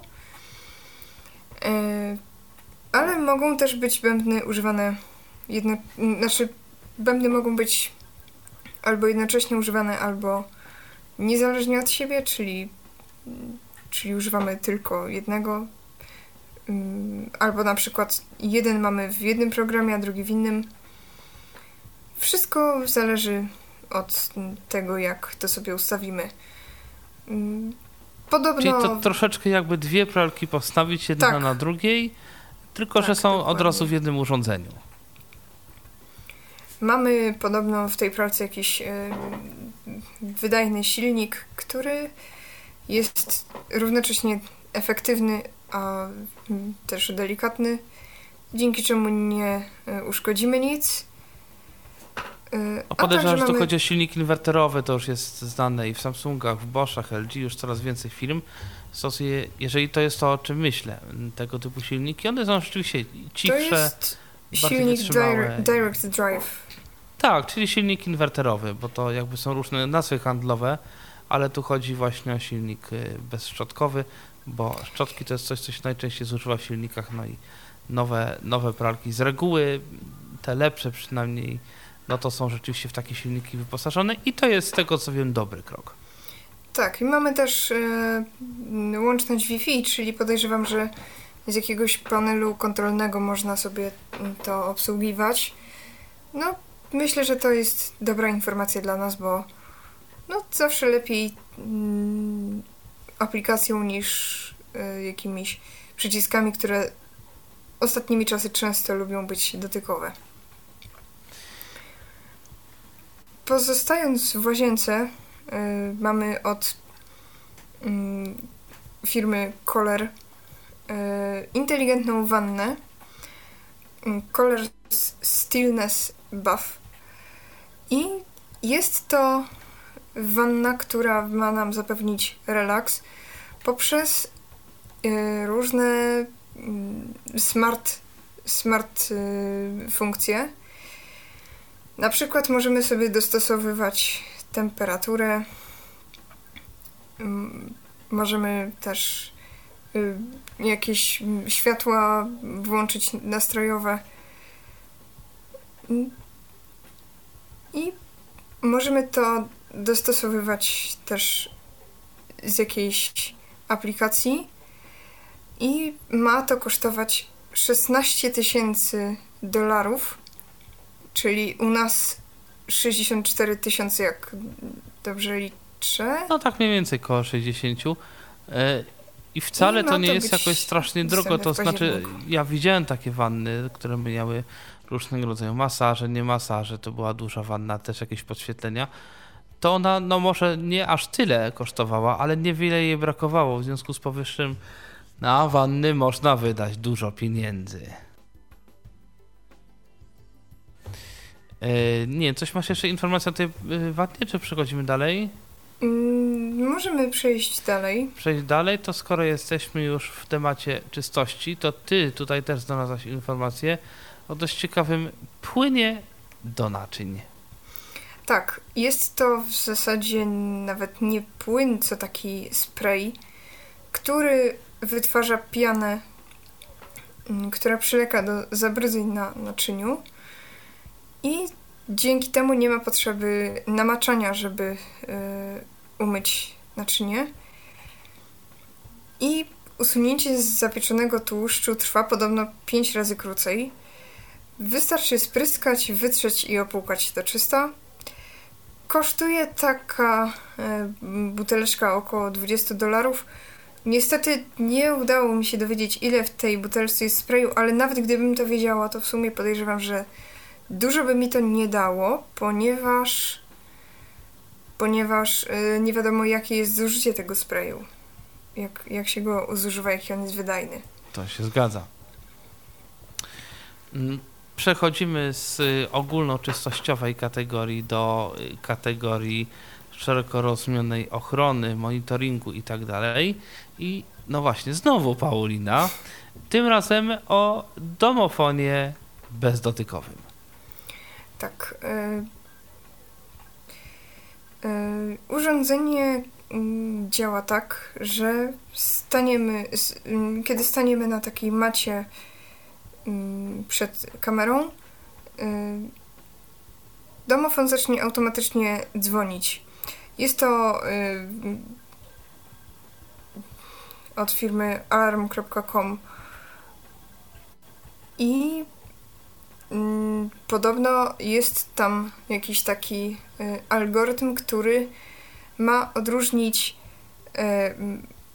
paczki, zwierzęta i ludzi, żeby zapobiec fałszywym, no może nie alarmom, ale fałszywym powiadomieniom.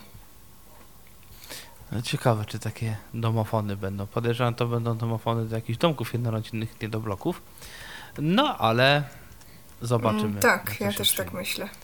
I znowu ty, teraz troszkę będziesz tutaj w cudzysłowie męczona, bo jeszcze kilka tematów tutaj cię czeka w tej, w tym tutaj dziale a propos inteligentnego domu, bo znowu znalazłaś no takie spektakularne spektakularny sposób na monitoring, który nie wymaga używania kamer.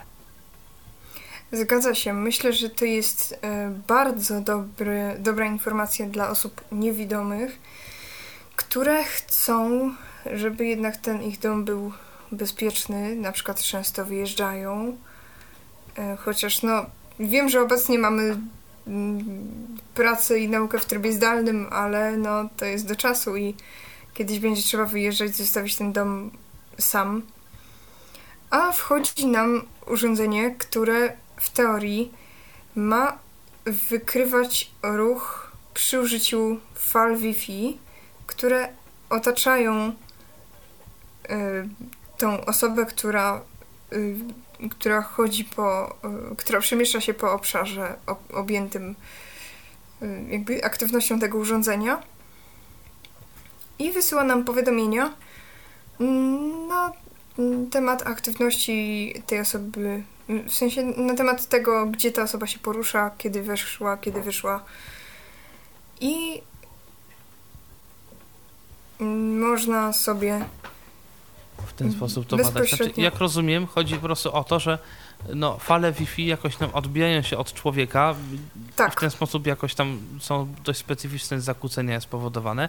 No i w ten sposób można sobie teoretycznie sprawdzać, jak, gdzie jest człowiek, co robi, chyba.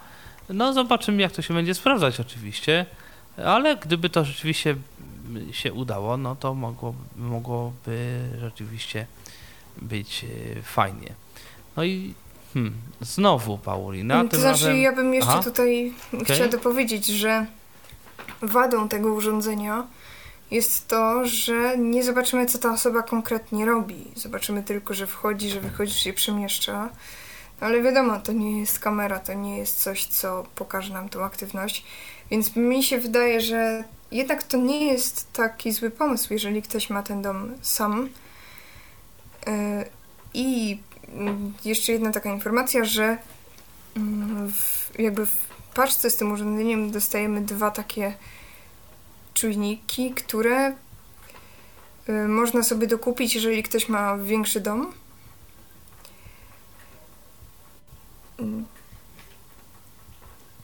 I ta firma mm, twierdzi, że mm, odróżnia ten system zwierzęta i dzięki temu nie dostajemy też fałszywych powiadomień.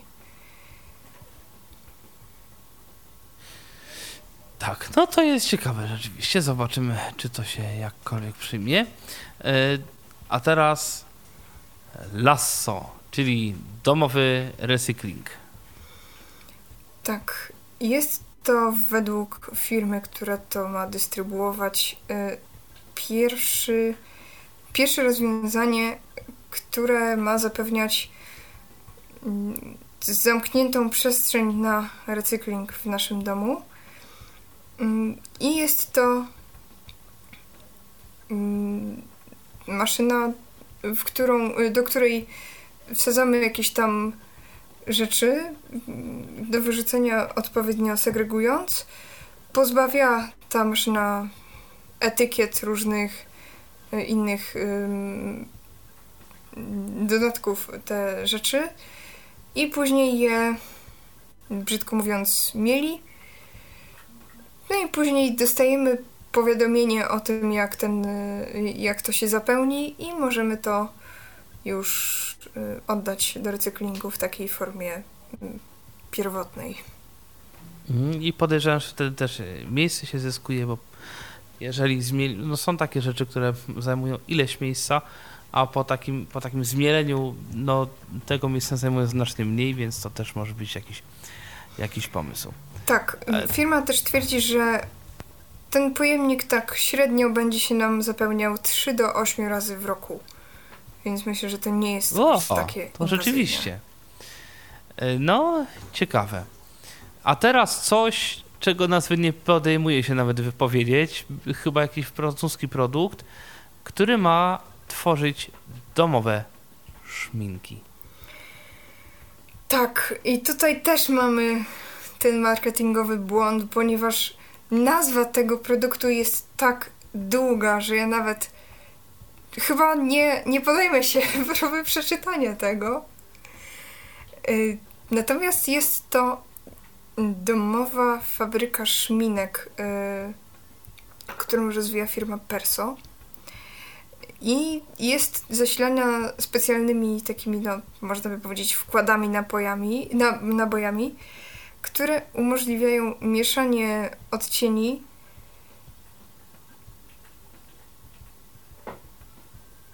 e, na przeróżne sposoby. Mm, sterowanie odbywa się przy pomocy aplikacji na telefon i co dla nas może być ważne, algorytmy sztucznej inteligencji pozwalają nam zasugerować, jaki kolor będzie najlepiej pasował do wybranej kreacji, lub y, można też dopasować odcień do wybranego elementu biżuterii lub koloru paznokci. Nie wiem, czy ten kolor się wybiera, czy ten kolor się pokazuje do kamery, natomiast wiemy już, że y, urządzenie będzie kosztowało samo 300 dolarów, czyli u nas jakieś 1200 zł, a ten jeden nabój, kartridż, y, wkład będzie kosztował nas 100 dolarów. Ciekawe. Zobaczymy. Przechodzimy do produktów, które mają szczególne znaczenie w obecnym czasie, czyli do produktów powiedzmy około koronawirusowych. O jednej maseczce już mówiliśmy, która ma wbudowany telefon, a teraz maseczka, która ma wzmocnić nasz głos. I nie tylko. Teraz Paweł. Bo właśnie, okazuje się, że Razer, firma znana z różnych gadżetów dla graczy, Wypuściła sobie prototyp, który nazywa się Project Hazel. Nie jest na razie dostępny na rynku, będzie optymalizowany przy pomocy społeczności, testerów itd. Tak Ale już widać po reakcjach w mediach społecznościowych, że jak to wyjdzie, to to będzie hit. Yy, parę rzeczy jest tam fajnych. Przede wszystkim yy, respiratory, czy jakby te elementy filtrujące i tak są wymienialne, więc nie trzeba tej maski samej w sobie wymieniać co jakiś czas, ani wyrzucać i tak tylko pewne elementy się wymienia i po prostu jest spoko. Po drugie, ma światełka LED, które informują nas na przykład o tym, że no filtr to należałoby już w zasadzie wymienić. Yy, po trzecie, ma panel, który podświetla naszą twarz i ją przede wszystkim pokazuje. Yy, no co jest super, no bo z jednej strony możemy pokazać jakoś nasze emocje, widać, że się uśmiechamy i tak dalej, z drugiej strony osoby Mm, niesłyszące, które w dużej mierze polegają na czytaniu z warg, z ruchu warg, y, no będą mogły to robić, więc y, to jest naprawdę super sprawa. Ale też y, będzie delikatnie podświetlana nasza twarz, żeby nawet gdzieś tam w ciemności było nas dobrze widać i te nasze różne grymasy. Natomiast funkcja, którą, na którą ja jakoś szczególnie czekam, to jest technologia Voice Amp, która będzie była rozwijana, jest i będzie w najbliższym czasie dzięki której poprzez mikrofon i wzmacniacz nasz głos będzie słyszany dobrze, mimo tego, że tą maskę nosimy. Super sprawa, bo no nieraz mi się już zdarzyło, że ktoś mnie nie zrozumiał w tej masce, jak coś, coś mówiłem, zwłaszcza jak było bardziej gdzieś tam hałaśliwie. Natomiast też sama maska jest y, dzięki elementom silikonowym dopasuje się do każdej twarzy. No i też y, ma elementy, które blokują odpływ gorącego powietrza w górę, więc osoby noszące okulary nie powinny mieć tego problemu, że gdzieś tam im zajdą oczy mgłą i oprawki okularów. Nie wiadomo kiedy, nie wiadomo za ile. Na razie koncept, nie wiadomo czy w ogóle jakoś w przyszłości. No ale zapowiada się ciekawa maska też dobrej firmy.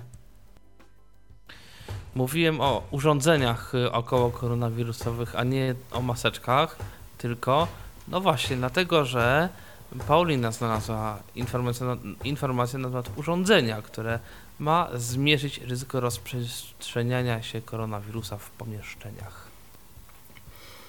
Tak, jest to urządzenie AirThings, mm, które w przeciwieństwie do e, oczyszczaczy powietrza lub mm, tych urządzeń do dezynfekcji e, odgrywa taką bierną rolę, bym powiedziała. E, I to urządzenie działa tak, że co prawda nie wykrywa samych, y, y, jakby samego wirusa w y, tym pomieszczeniu, ale wykrywa wilgotność, ilość osób w, powietrzu, w mm, pomieszczeniu, przepływ powietrza mm, i to, jak te osoby oddychają i temperaturę też. I jeżeli ta ocena ryzyka jest duża, czyli jeżeli to ryzyko jest duże, to to urządzenie wysyła nam komunikat o możliwych, znaczy o takich y, proponowanych rozwiązaniach, czyli na przykład zwiększeniu przepływu powietrza bądź zwiększeniu wilgotności lub w ostateczności wyrzuceniu jakichś kilku osób z pokoju, tych, które są, nie są konieczne. No i firma mm, od razu deklaruje, że mm, jakby nie, nie zapewni to kompletnego bezpieczeństwa i braku ryzyka, ale może się przyczynić do tego, że jaka, jakaś osoba zostanie ochroniona przed zarażeniem się koronawirusem. I jeszcze mamy jedną informację, nawet z kolejnej znowu maseczki, znalezioną przez Pawła, y, która ma, która ma co? Która ma powiadomiać o jakości powietrza, które przez nią pewnie przepływa. Tak, yy, i naszego oddechu również. Maseczka się nazywa AirPop Active Plus. Kosztuje 150 dolarów. Dostarczane są z nią cztery filtry, każdy 40 godzin wytrzymałości. I jest to maseczka z towarzyszącą jej aplikacją i sensorami. I z jednej strony aplikacja pokazuje nam pewne parametry na temat naszego własnego oddechu, co przydatne będzie zwłaszcza dla osób, które no, mają problemy z oddychaniem w tych maseczkach, a z drugiej strony yy, będzie nam pokazywać informacje na temat tego, co my tą maską filtrujemy, czyli różne bakterie, alergeny, yy, pył zawieszony w powietrzu, i tak dalej, więc będziemy trochę bardziej świadomi tego rzeczywiście, co się wokół nas znajduje, co może być przydatne nawet już po pandemii, jak będziemy po prostu, bo to myślę będzie jeden z też, tak podkreślają te autorzy artykułu, y, może być jeden z trendów po pandemii, że nawet jak już no, nie będzie samego koronawirusa, y, to będziemy bardziej już przyzwyczajeni do bycia świadomym tego, jakie różne wirusy krążą i co, co w siebie gdzieś tam wdychamy.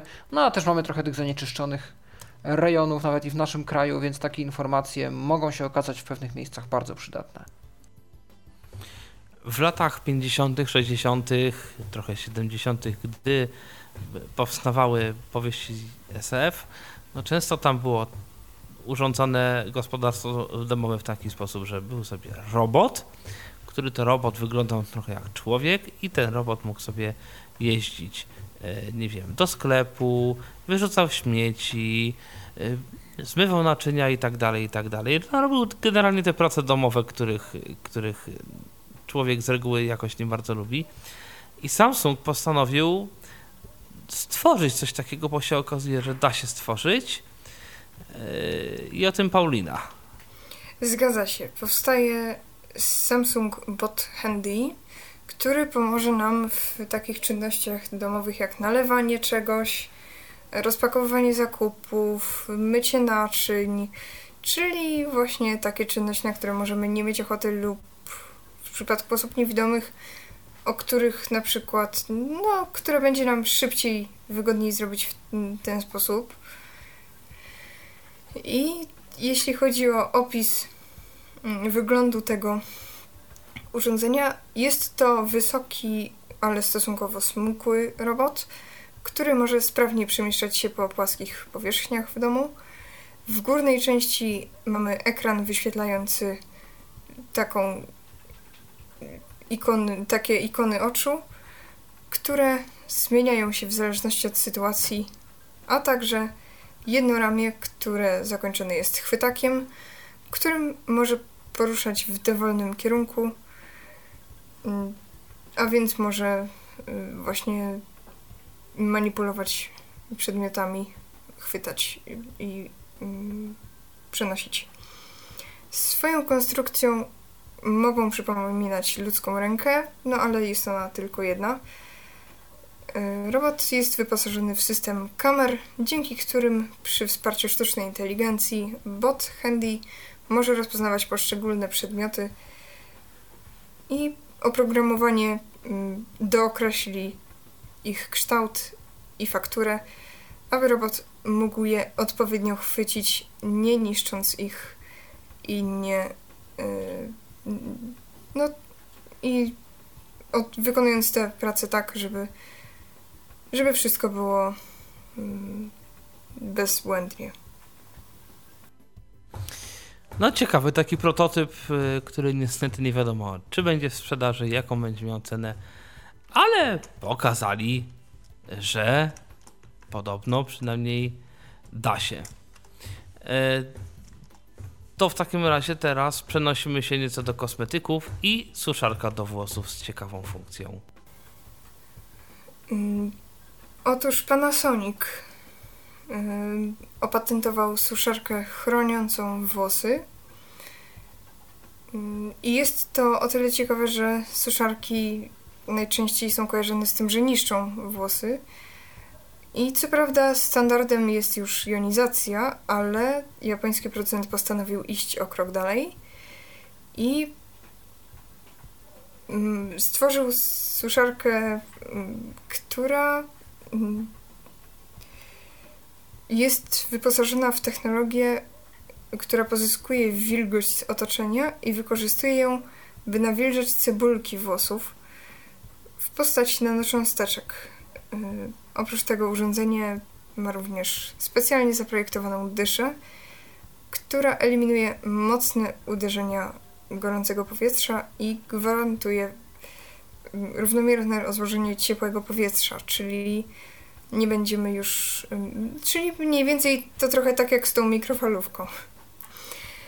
Ma kosztować 150 dolarów i chyba nawet da się ją już kupić na Amazonie, bo chyba ją widziałam, o ile nie pomyliłam nic. Mówiliśmy o produkcji szminek domowej, ale jeszcze na, CES, na targach, na, CES, na targach CES zostało, zostało pokazane urządzenie do domowej produkcji perfum. Tak, y, jest to urządzenie, bym powiedziała, troszkę podobne do tej domowej fabryki szminek, ponieważ też mamy tutaj trzy podstawowe zapachy i dzięki aplikacji możemy je ze sobą mieszać zgodnie z naszym życzeniem. I tutaj też mamy aplikację, która może się posłużyć sztuczną inteligencją, ponieważ możemy jej zasugerować, jakie wraż- wrażenie chcemy w towarzystwie zrobić. I ona skomponuje odpowiednio intensywny zapach dla nas. Firma informuje, że w ofercie będą zestawy damskie i męskie. I urządzenie jest obecnie w trakcie testów. Firma ma nadzieję w przyszłości odpalić kampanię crowdfundingową umożliwiającą rozpoczęcie produkcji. Na razie ceny nie znamy. To teraz coś, co mi w pierwszej chwili wyglądało jak gadżet, ale nie wiem, może to nie jest gadżetem. Inteligentna obrosza dla psa.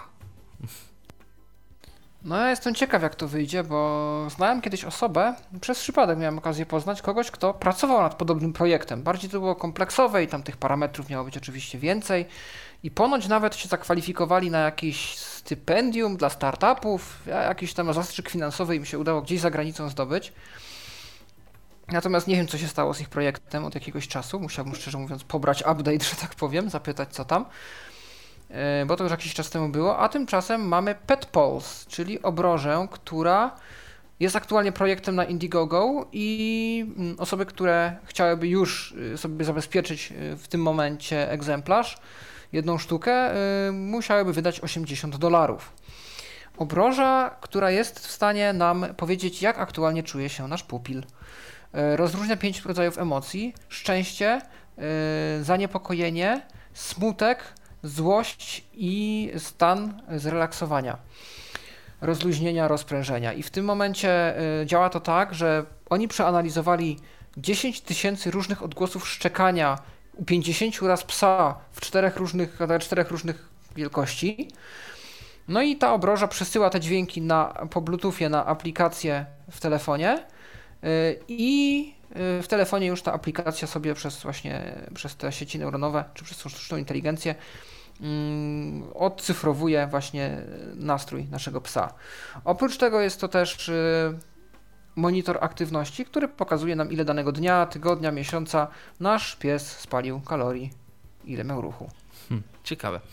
Czyli, żeby rozróżnić, jak się pies czuje, pies jednakowoż musi zaszczekać. Tak.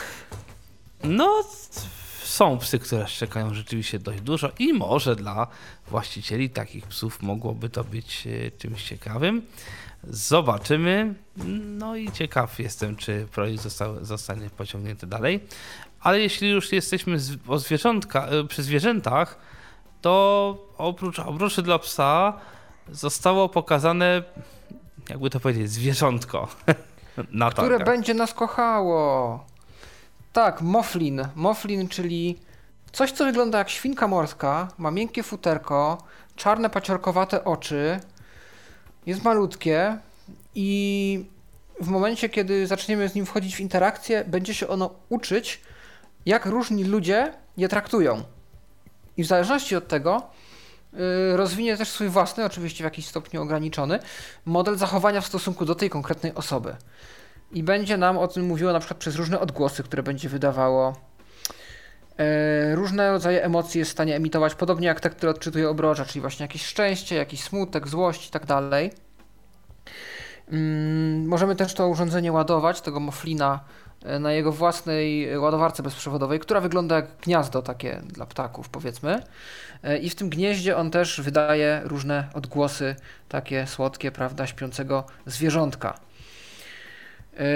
Bluetooth technologia 4.2 chyba, e, aplikacja oczywiście do, do smartfonów, która pozwala nam e, z tym, z tym zwierzęciem się też jakoś bardziej w sposób zaawansowany komunikować. Cena to 400 dolarów i to jest również kampania na Kickstarterze w tym momencie. I 400 dolarów nam zabezpieczy również jednostkę dla nas na ten moment. Plan jest taki, żeby w marcu rozpoczęła się oficjalna sprzedaż, ale pierwsze sztuki będą dostarczone do klientów w czerwcu. A, ty sobie, a wy sobie wyobrażacie? Czekajcie, dobra, ja zaraz z wami wyjdę, tylko kota wyłączę. To znaczy, ja trochę kojarzę te zabawki, nie wiem, czy ty pamiętasz, Tomek, rok 2000, powiedzmy, no 2000, to jeszcze w przedszkolu byłem, 99-2000 i pieski Pucci. Było coś tak, takiego, że wiesz. było, tak. Okej, może to nie miało jakiegoś układu emocjonalnego, prawda? I na Ale jak tam tamte czasy chyba też miał jakieś tam możliwości dość konkretne. Tak, on tam reagował, jego można było karmić kością, jego można było, żeby on wyszczekał nam jakąś piosenkę, tam się można było z nim jakoś bawić. On troszkę coś biegał po pokoju, jakoś tam się ruszał na tych nogach, mm, tak topornie, bo topornie, Chyba można jednak. było mieć dwa czy ileś takich tak, zwierzątek, ale je ze też jakoś sobą ze sobą. zetknąć. Ja to próbowałem z koleżanką kiedyś uskutecznić, mi się to nigdy nie udało, ale wiem, że też były potem Pucci, było Miauci, czyli kotek i Chipichi, czyli taki ptaszek. Więc tego tam trochę było. To taka wersja 2.0 teraz się pojawiła. Tak, teraz I trochę jakby droższa. Ale ja się w sumie zastanawiam, czy takie coś jest nam w stanie zrobić krzywdę. W sensie, czy jest nam w stanie coś podrapać, pogryźć. No nie, to w ogóle nie o to Albo chodzi. Czy Może na nie. przykład ma, może nam uciec. Załóżmy. Raczej nie. No, jest kwestia właśnie. Myślę, że to bardziej jest kwestia tego, że powiedzmy ktoś chce się. Nie wiem, ktoś się czuje samotny, ktoś chce jakieś zwierzątko, no, ja ale z wiem, drugiej strony ale może nie to bardzo chce z nim wychodzić na być spacer. Nie chce właśnie, żeby coś mu się tam porysowało, coś tego, tylko chce mieć taki, taki, taki, taką czucie emocjonalną więź z czymś, z jakimś zwierzątkiem. No to może takie zwierzątko mieć, które jakby ma zalety zwierzęcia, ale nie ma jego wad. Tak mi się wydaje, że to A trochę o to chodziło. To jest ciekawie zaargumentowane, że no niby drogie urządzenie, ale z drugiej strony ile by kosztowało utrzymanie prawdziwego zwierzęcia przez cały okres jego życia? No i taki podpis na koniec, refleksyjny, prawda? No przecież nie można ocenić miłości. Boże. A czy mnie to w ogóle rozwala, jak się właśnie e, porównuje, tak usprawiedliwia trochę cenę przez to, że na przykład tak jak były aplikacje do orientacji przestrzennej, no ale zobacz, że laska dla niewidomych to kosztuje jeszcze drożej od tej aplikacji. I w ogóle to ty chcesz, bo No przecież, tak, no. laskę to się kupuje co chwila, a aplikację kupisz raz i ją masz. No ale dobra. E, to teraz tak dla uspokojenia. Wibrująca opaska na głowę, która ma rozładować stres. Tak, jest to nie pierwsza opaska na głowę z różnymi funkcjami, ale podobno pierwsza, która ma redukować stres. E, Nazywa się to Cove Headband i e, jest to coś, co ma wyglądać jak mm, jakieś takie słuchawki trochę. I taka sesja redukcji stresu ma trwać. Zalecana ses długość sesji y, redukcji stresu to jest 20 minut. No i ja w sumie się zastanawiam, bo znowu, jeśli chodzi o cenę, to za 490 dolarów to to naprawdę musiałoby mi dawać niesamowite rezultaty, żebym to kupiło. Ja się w ogóle zastanawiam czasami nad cenami niektórych takich dziwnych urządzeń, a potem przychodzi pan, który robi to samo za 50 zł. No, zobaczymy. E, ale może ma to jakiś sens. E, przechodzimy teraz do kategorii audio i to jest w zasadzie ostatnia kategoria, jaką mamy tutaj w, e, w, no, w notatkach, więc myślę, że jeżeli kogoś nie interesują głośniki, słuchawki i platformy do słuchania binauralnych koncertów, binauralnie koncertów, no to, no to nie wiem.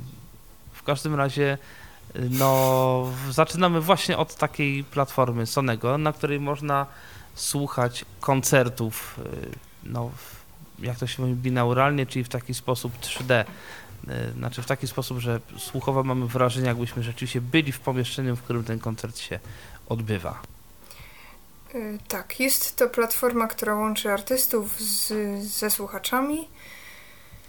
Podobno był jakiś koncert, który się odbył w tych dniach, w których odbywał się CES. I jest też playlista na YouTubie, która ma nam pokazać, jak to będzie działało na naszych słuchawkach. Aktualnie mm, no te koncerty chyba najczęściej, najwcześniej w Stanach Zjednoczonych y, będą się odbywały, to znaczy jakby dla Stanów przygotowane.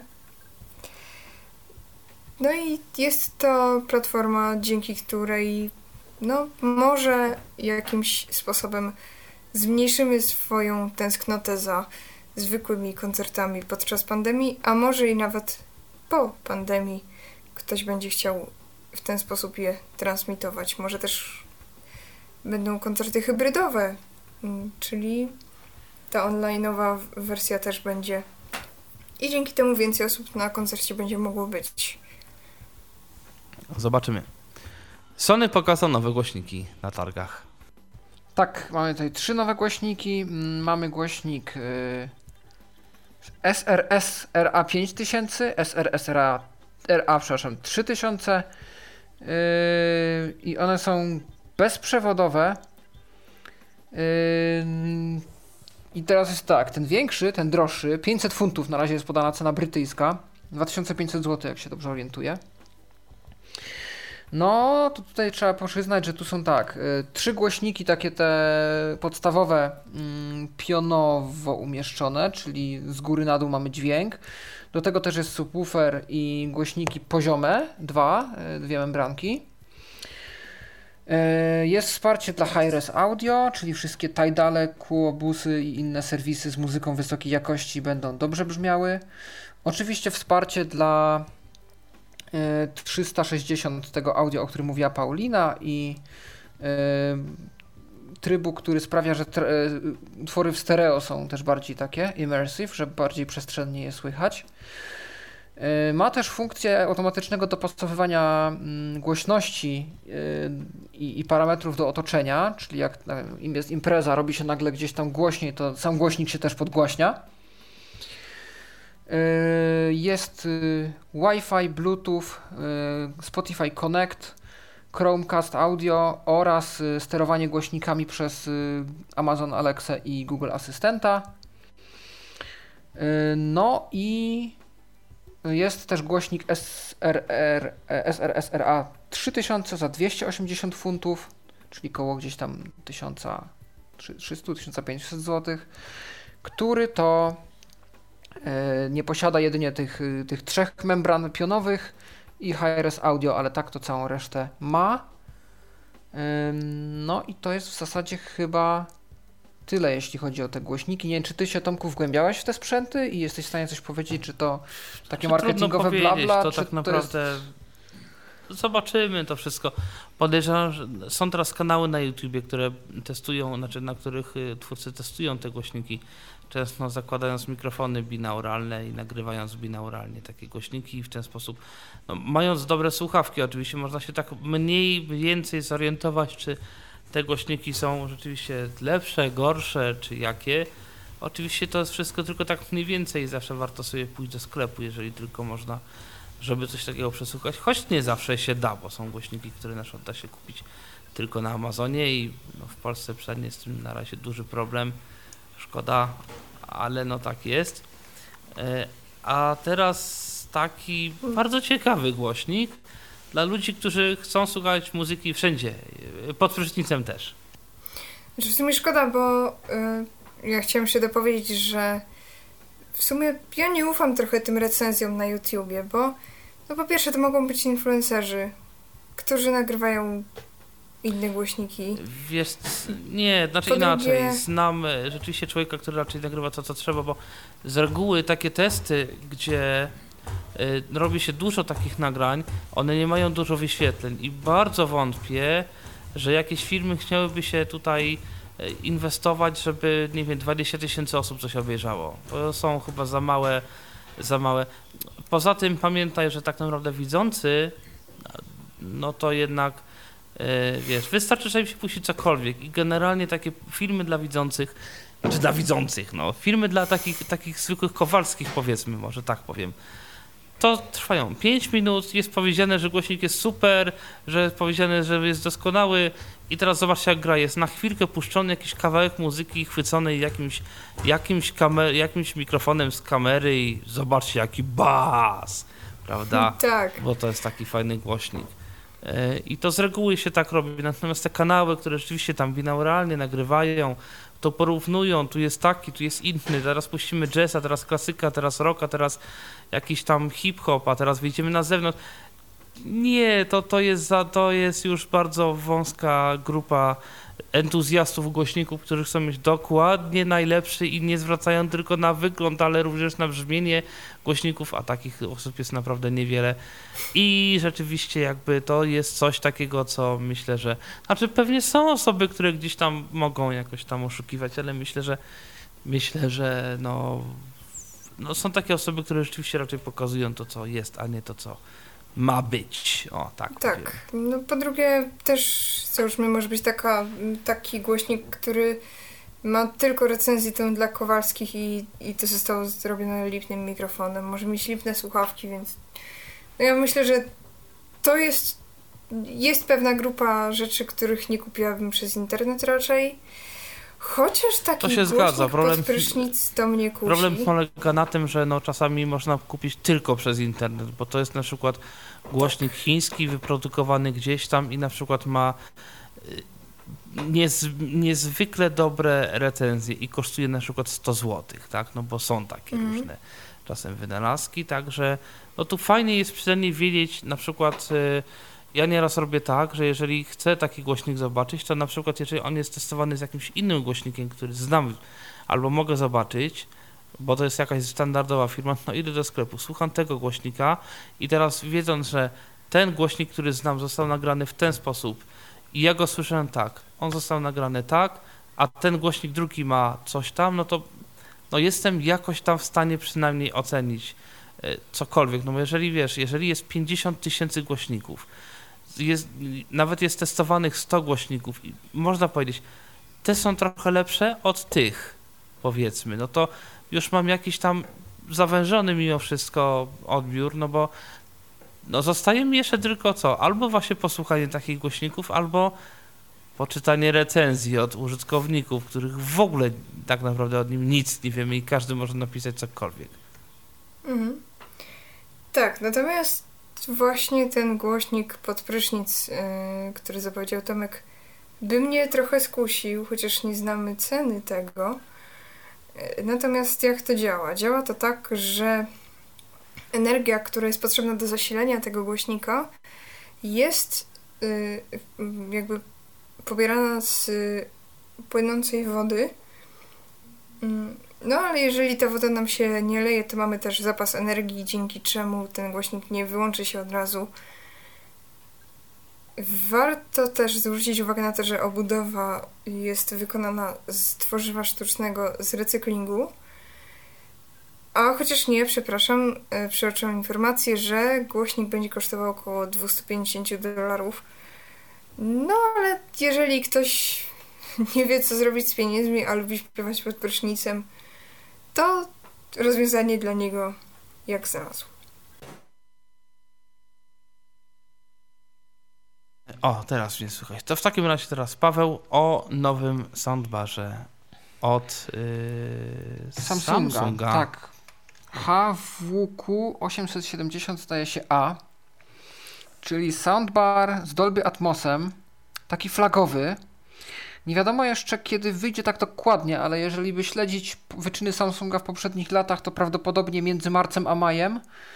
No i to będzie koszt, też nie wiadomo dokładnie, ale to w zeszłych latach było tak 1400 dolarów powiedzmy, więc taki już konkretny sprzęt który właśnie ma głośniki zarówno z przodu, jak i kanały z boku, więc dźwięk leci na nas z każdego możliwego kierunku. Jest to głośnik bezprzewodowy, do tego też y, subwoofer z mikrofonem, który podobnie jak u poprzedników u, LG, u Sonego y, będzie nam się dostrajał odpowiednio do głośności y, otoczenia. Tak samo tryb wzmacniający imersję w grach komputerowych i tryb, y, który uwypukla nam dialogi w filmach, czyli gdzieś tam zgłaśnia nam te głosy postaci na tle, nie wiem, muzyki i tak dalej. No tak, to jest ten Dolby Atmos, natomiast y, zapowiedziano też serię kilku tańszych subwooferów, które y, nie będą na przykład bezprzewodowe, Aczkolwiek jest do nich jakieś tam jakaś przystawka, która je ubezprzewodowia, powiedzmy. E, no i tu już można sobie pozwolić też jakieś Dolby Atmosy, DTX-y i inne możliwe standardy dźwięku, które teraz modne, prawda, są, będą, więc tutaj jest cała jakby seria nowa soundbarów od, od Samsunga. To jeszcze soundbar, tym razem taki, który można złamać. Tak, y, ko Kowin, nie Kofin, to nie trumna, chociaż nie, z trumną chyba nie będzie miał nic wspólnego. Natomiast właśnie, no jest to soundbar, który sobie jest, ma bezprzewodowy, można go sobie powiesić na ścianie, można go sobie pod telewizor podłożyć, żeby wzmocnić dźwięk, a można go złamać na dwa stojące wolno głośniki kolumnowe. No i tu można tak zrobić. Yy, nie wiadomo, czy rzeczywiście jest to stereo po, rozdzieleniu, no ale na pewno można sobie to porozdzielać tak, żeby to gdzieś po pokoju porozstawiać. Wspiera Bluetooth 4.2, y, AUXa, optykal, y, optyczne złącze i HDMI. Teraz cena, to jest tani soundbar, 80 dolarów. No to du duża różnica w porównaniu z takim Samsungiem. To się zgadza, czyli jakieś 320 zł z tego. Tak. Co, no trochę ponad 300. To rzeczywiście bardzo tanio. No nie ma tam tych wszystkich funkcji, które by były w no tak, przypadku. No, ale no to wiadomo, przypadku to zawsze tutaj coś tego. Za coś. Natomiast, natomiast, że tak powiem, jest, no i jak ktoś potrzebuje, to można kupić. Teraz tak, LG ma też soundbar. Yy, I tutaj muszę się trochę wspomóc, nie ukrywam. Yy, jest to mały mm, soundbar rozmiarowo, natomiast ma y, celujące w górę głośniki z Dolby Atmosem, y, bezprzewodowy subwoofer i DTSX. Y, model to jest LG QB5, QP5 Claire, Eclair nawet. I to jest rzeczywiście dobre do pomieszczeń, w których mamy mało miejsca. Wygląda troszkę jak eklerek, Y, ma zaokrąglone rogi na przykład. Ma wystartować w późnym czerwcu, początkiem lipca w kolorze białym, przynajmniej na początku, ale rozważają też czarną wersję ponoć, tutaj inny portal podaje. Y, I mm, jakie są tutaj parametry? Mamy pięć jakby tych, driver, tu chodzi o te głośniki, tak Tomecki, bo ja trochę z tą e, audio. Prawdopodobnie tak, no driver to głośnik. E, jeden jest po środku, jeden po lewej, po prawej, e, pozycjon upozycjonowane pod kątem 45 stopni, mm, żeby poszerzyć e, dźwięk oraz dwa e, w górę skierowane które odbijają y, w górę dźwięk do sufitu i z powrotem do uszu, żeby dać nam y, wrażenie wysokości, y, kiedy oglądamy Dolby Atmos albo DTX, rzeczy, których dźwięk jest w ten sposób zakodowany. Bezprzewodowy subwoofer, który podbija basy i zoptymalizowany na małe przestrzenie z dwukierunkowymi głośnikami, które redukują ilość wibracji. Yy, innymi słowy, nie powinniśmy mieć wrażenia, że nasz cały dom się trzęsie, kiedy oglądamy film. Nie ma niestety informacji o cenach, ale jeżeli LG sobie poradzi, żeby jakoś konkurencyjnie to y, ustawić ten próg cenowy, to będzie pewnie y, dobrą alternatywą dla małych soundbarów, takich jak Definitive Technology Studio 3 Mini. No i to tyle, jeśli chodzi o LG. I chyba tyle, jeżeli chodzi o soundbary, przynajmniej w notatkach. Tak, tak, To ale w takim razie jeszcze zostały słuchawki. słuchawki. No to pierwsze słuchawki tutaj mamy. Proszę bardzo. Clip, clip. Fa- Fajna firma, nie, nie, słyszałem o nich wcześniej. Yy, Wiesz co, ja też, ale jeden gość, który testuje dużo różnych głośników, to tych klipsów to dość sporo testuje. Nie czy to nie jest taka trochę marka dla, no może nie audiofilii, chociaż może, ale taka, która generalnie specjalizuje się chyba w głośnikach, w kolumnach, w czymś takim, bo ja to już Mhm. widziałem w takich sklepach typu hi-fi. Mhm. Nie, w każdym razie fajna, fajna nazwa. Clip. E, Okej. E, Więc tu mamy do dyspozycji słuchawki, które oczywiście te noise cancelling, czyli eliminują e, hałas w tle. E, Podwójne mikrofony mają. E, Jeden mikrofon jest na zewnątrz, a drugi zbliżony w stronę głośnika skierowany, żeby w maksymalny sposób to tło wygłuszyć. Wbudowany system operacyjny Bragi, który ma wbudowaną sztuczną inteligencję mm, pozwalającą na rozwój funkcji w przyszłości i całego ekosystemu wręcz. Słuchawki z systemem operacyjnym, no proszę. E, Na przykład y, pokiwając głową można odebrać porozmowę za pomocą tych słuchawek. No to teraz coraz więcej widzę słuchawek, które ma takie funkcje. Nawet te Sonosy zdaje się z okularami miały jakieś obroty głową i kiwanie, żeby zgłośnić, ściszyć, przełączyć utwory. Tutaj jakaś zintegrowana technologia Dirac HD Sound, która optymalizuje cyfrowo dźwięk, aby stworzyć czystsze i bardziej zbalansowane doświadczenie odbioru dźwięku. Możliwość ładowania dowolną QI ładowarką bezprzewodową. Y, 7 godzin y, pracy na baterii, 5 godzin z włączonym ANC, 21 godzin w dwuterale ładującym, y, 5 godzin na ANC. Potem mamy drugie T5 2 True Wireless ANC Earphones McLaren Edition. I tutaj mamy już cały branding McLarena, czyli logo, yy, pa, ko, kolor papaya, który jest też yy, znamienny dla firmy McLaren. Tak, Real Carbon Fiber, czyli włókno węglowe. Yy, No i można ładować bezprzewodowo przez yy, dwupozycyjną stację ładującą, yy, podstawkę ładującą.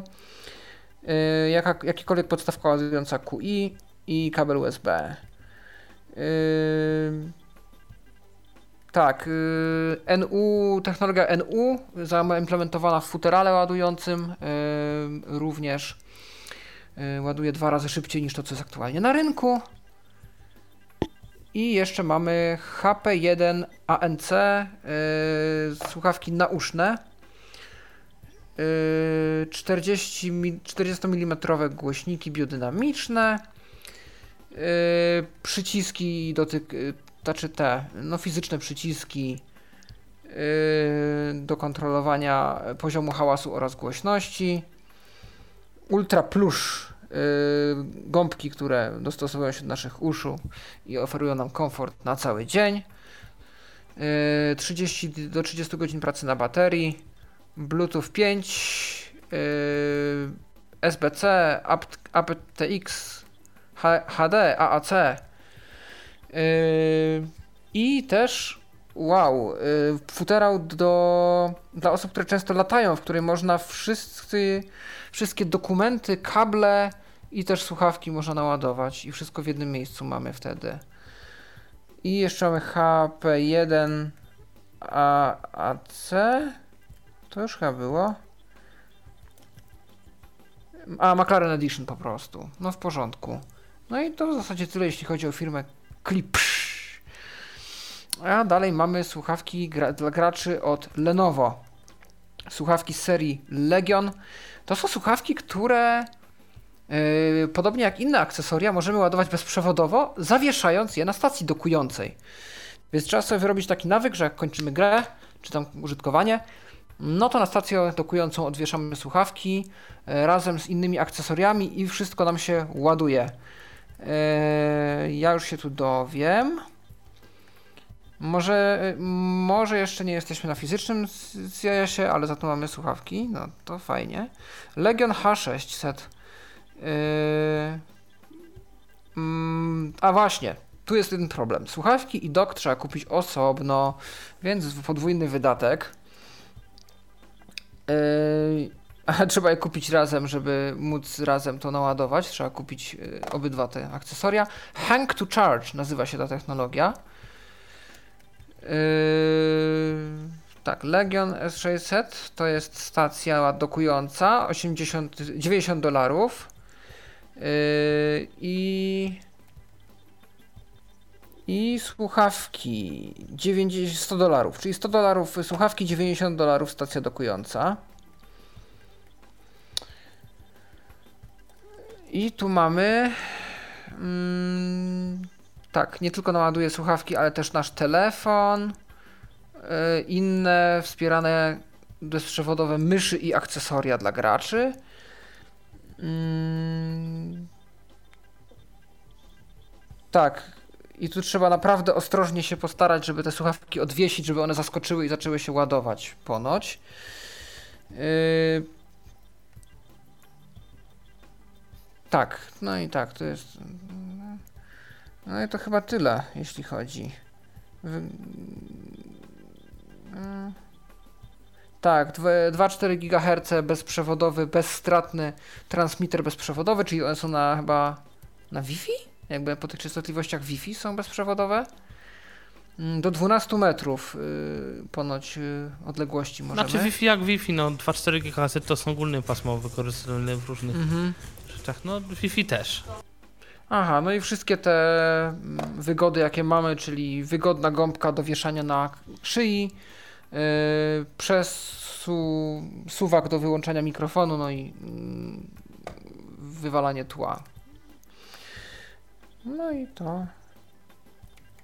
I aha, w kwietniu jeszcze... 2021.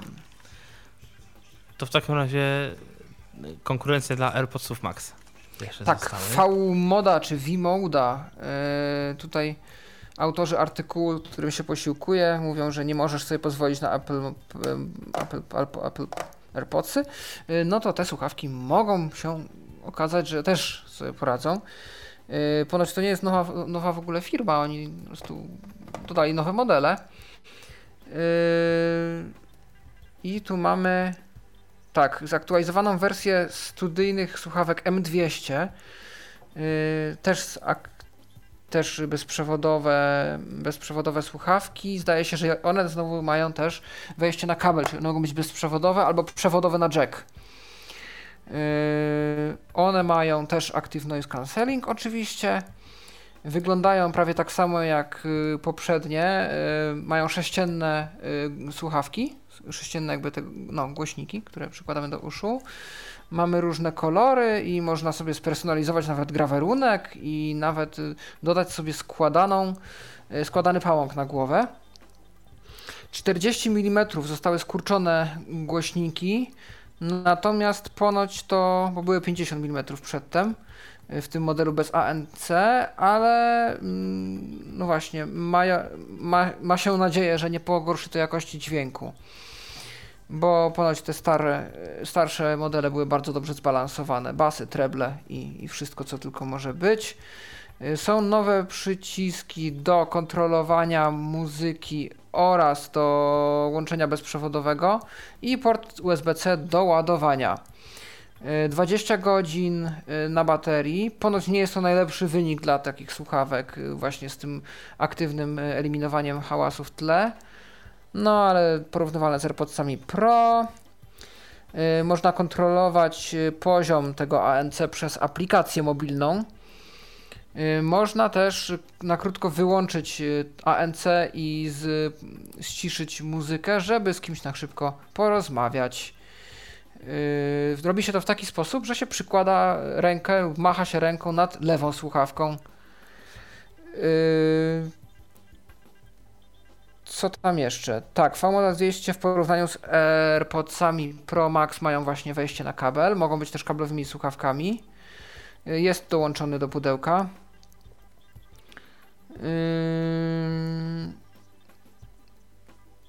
Mm, a VModa mają, właśnie szukam teraz ceny, bo chyba mm, jest tu gdzieś podana.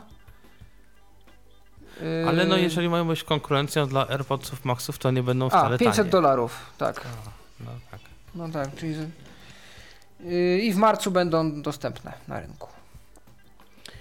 Teraz tak, Sennheiser, pełki dla audiofilii. I co my tu mamy? Mamy słuchawki.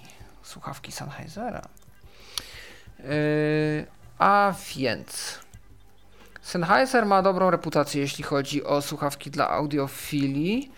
A ich najnowszy model y, udowadnia, że nie trzeba ograniczać się, jeśli chodzi o specyfikację, żeby zachować kompaktową formę, jaką są pchełki.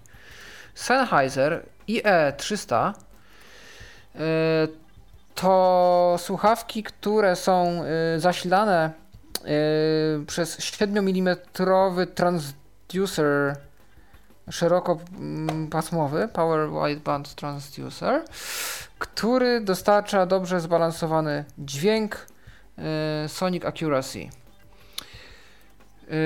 W tym transducerze jest membrana, folia membranowa, która redukuje naturalną y, naturalne różne rezonanse i, i zaburzenia harmoniczne oraz y, ogranicznik głośności w y, samym we wnętrzu tych słuchawek y, i też y, komora rezonująca, która ogranicza rezonowanie w samym y, kanale dousznym. Co powinno doprowadzić do bardziej szczegółowych y, no, trebli. Frequency response of 6 kHz, czyli tutaj odpowiedź. Mm, Znaczy pasmo przenoszenia po prostu. tak? Okej. Ym, Dobrze. I tu mamy. Tak, zachow.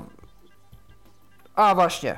Mają też y, ze złotym, ze złotym złącze, złączeniem y, kabel na 3,5 mm jack, więc można też przewodowo przez nie słuchać. Można też kupić zbalansowane kable 2 i 2 2,5 mm, 2,5 mm i 4 mm. To jest tak zwany mikrojack, ten 2,5 mm. Mhm. Które redukują y, zaburzenia, zakłócenia, jeżeli rzeczywiście chodzi o, o, o dźwięk. Y, Dostępne będą w Europie już są od 19 stycznia i E300 kosztuje dw- 300 dolarów. Em, No, no i to, to tyle, jeśli chodzi o te słuchawki. I Potem tak. ostatnie zostały. Tak, tanie słuchawki z wyciszaniem tła. Firmy. Właśnie. Fi firmy. firmy, których chyba przedtem nie znaliśmy. Ja przynajmniej nie kojarzę. Edified. Yy... Tak, również słuchawki. Edified czy Edifier? Edifier. D. Edifier, przepraszam, tak. A, to Edifier to też jest firma, która produkuje głośniki, słuchawki, całkiem niezłe głośniki, takie komputerowe, stereo, zestawy takie 2.0, 2.1. Z tego co wiem są całkiem, całkiem niezłe. Y, True Wireless Earbuds, też earbudsy, czyli też douszne. Y, za 100 dolarów. No proszę. Y, no tak. I one mają. Dostępne są od marca.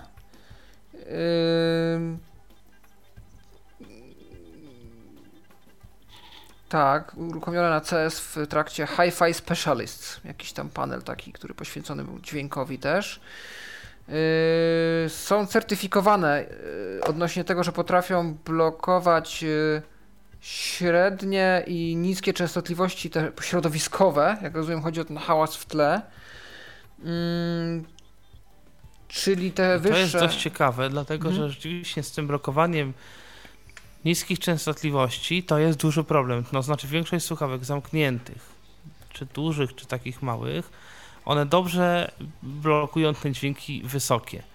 I fajnie. Natomiast problem polega na tym, że jeżeli jedziemy pociągiem, autobusem czy samolotem, to bas, który jest w tym samochodzie, samochodzie, zwłaszcza na jakichś wertepach, jest bardzo, ale to bardzo duży i zablokować ten bas to jest duża sztuka. Mhm. Jest też funkcja ambient sound, więc możemy sobie wsłuchiwać w nasze otoczenie, jednocześnie słuchając muzyki, czyli trochę jak z e, AirPodsami. Nie tylko, to jest w ogóle technologia już nieraz wykorzystywana. I okay. Chodzi na przykład o to, że bez zdejmowania słuchawek mogę, nie wiem, konduktor wchodzi do przedziału, dzień dobry, bilety i to mogę jakby słyszeć wszystko, co się dzieje bez zdejmowania słuchawek. Mhm. Y, no i mamy Bluetootha 5.0, y, Qualcomm, procesor Qualcomma, 9 godzin y, z wyłączonym ANC, 7 godzin z włączonym ANC. I mamy też oczywiście futera ładujący, 23 godzin więcej. Więc ponoć więcej dużo niż w AirPodsach. Yy, i wyglądają ponoć fajnie, tak, zbliżone są do AirPodsów, jeśli chodzi o design. Yy, tak, silikonowe gąbki i A, i mogłyby być dotyk... Nie, nie jest to oficjalne, ale wygląda z tych renderów tak, że to będą dotykowe, te capacitive, takie dotykowe, przycis ale przyciski chyba, że trzeba będzie tam dotknąć i nie wiem, nacisnąć albo... No zobaczymy, bo to są takie teraz tych różnych słuchawkach, to nie jest ekran dotykowy, tylko po prostu dotykowe przyciski, e, no których i, się dotyka, albo takie strefy słuchawek, tak. których się dotyka. I, i IP54 certyfikacja wstrząso i pyło znaczy wodo Czyli to jest, zdaje się IP54 to jest chyba odporne na jakiś, może nie strumień wody, ale jakieś, no na zachlapanie zdaje się to jest y, odporność. To słuchajcie, tak, to, to tymczasem to tymczasem ja zaglądam na naszego Facebooka, bo tak zastanawialiście się w międzyczasie, czy piszą do nas y, słuchaczki i słuchacze. O, Słuchaczki tak. nie piszą, ale słuchacze napisali, a konkretnie jeden słuchacz napisał. Napisał do nas Łukasz. Y, a czy pokazano, znaleźliście, wiecie, znacie coś, co pomoże w nauce angielskiego. Może jakaś aplikacja, urządzenie, które jest dostępne, co byście polecili do nauki angielskiego? Takie pytanie od Łukasza. To znaczy, y, ja widziałam platformę, która ma pomóc w zdalnym nauczaniu. Platformę, która jest y, specjalnie po to tworzona i jest tam na przykład łatwiejszy system zarządzania grupami uczniów, jakaś taka zwiększona prywatność i tak dalej, więc możliwe, że tam będą się odbywały jakieś kursy angielskiego. Natomiast specjalnie do nauki angielskiego nie widziałam nic. Ja też nie słyszałem o żadnych tłumaczach w tym roku. To kiedyś chyba Sony przedstawił Chociaż te słuchawki nie. tłumaczące. Ja widziałam e, jakiś po, Pocket Talk, coś takiego, co y, otrzymało jakąś nową wersję. Mm, I to jest urządzenie, które y, jest takim, bo ja wiem, y, sprzętowym zamiennikiem mm, automatycznego tłumaczenia w asystencie Google na przykład. I to jest chyba coś takiego, że wyświetla nam się tłumaczony tekst na jakimś takim ekraniku. I to podobno już jest od jakiegoś czasu, ale nowa wersja tam wprowadza jakieś usprawnienia. Nie wiem, nie czytałam o tym jakoś tak bardziej, ale widziałam, że coś jest.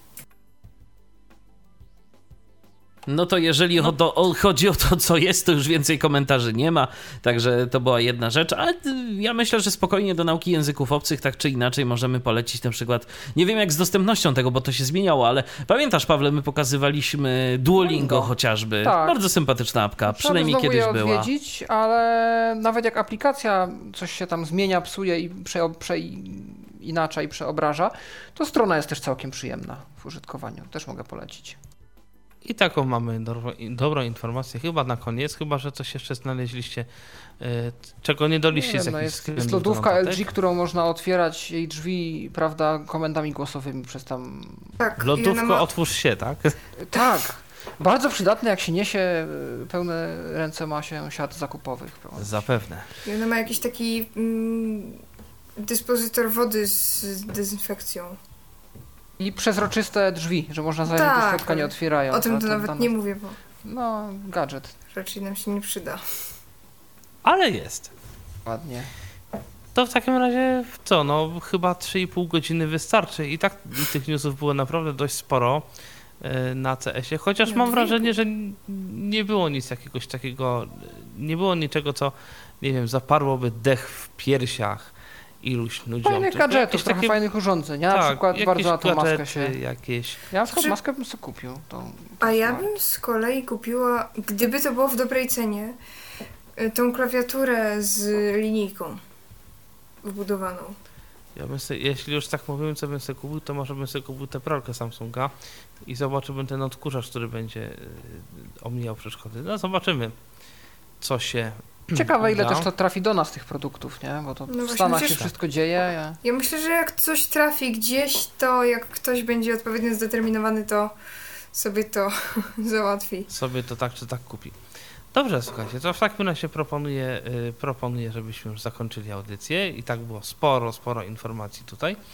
Yy, no i co, no i nie pozostaje nic mi innego, jak przypomnieć, że dzisiaj wraz ze mną byli, była Paulina Gajoch i Paweł Masarczyk. E, no i co, żegnamy się do usłyszenia w kolejnej audycji. Jutro Tyflo Przegląd o 20, a dalej zobaczymy, co się ukaże. Także do, a za konsoletą oczywiście Michał Dziwisz, o którym znowu zapomniałem jakoś go tutaj wspomnieć. Także no teraz już rzeczywiście do usłyszenia i już do usłyszenia. Do usłyszenia. Do jutro. Był to Tyflo Podcast. Pierwszy polski podcast dla niewidomych i słabowidzących. Program współfinansowany ze środków Państwowego Funduszu Rehabilitacji Osób Niepełnosprawnych.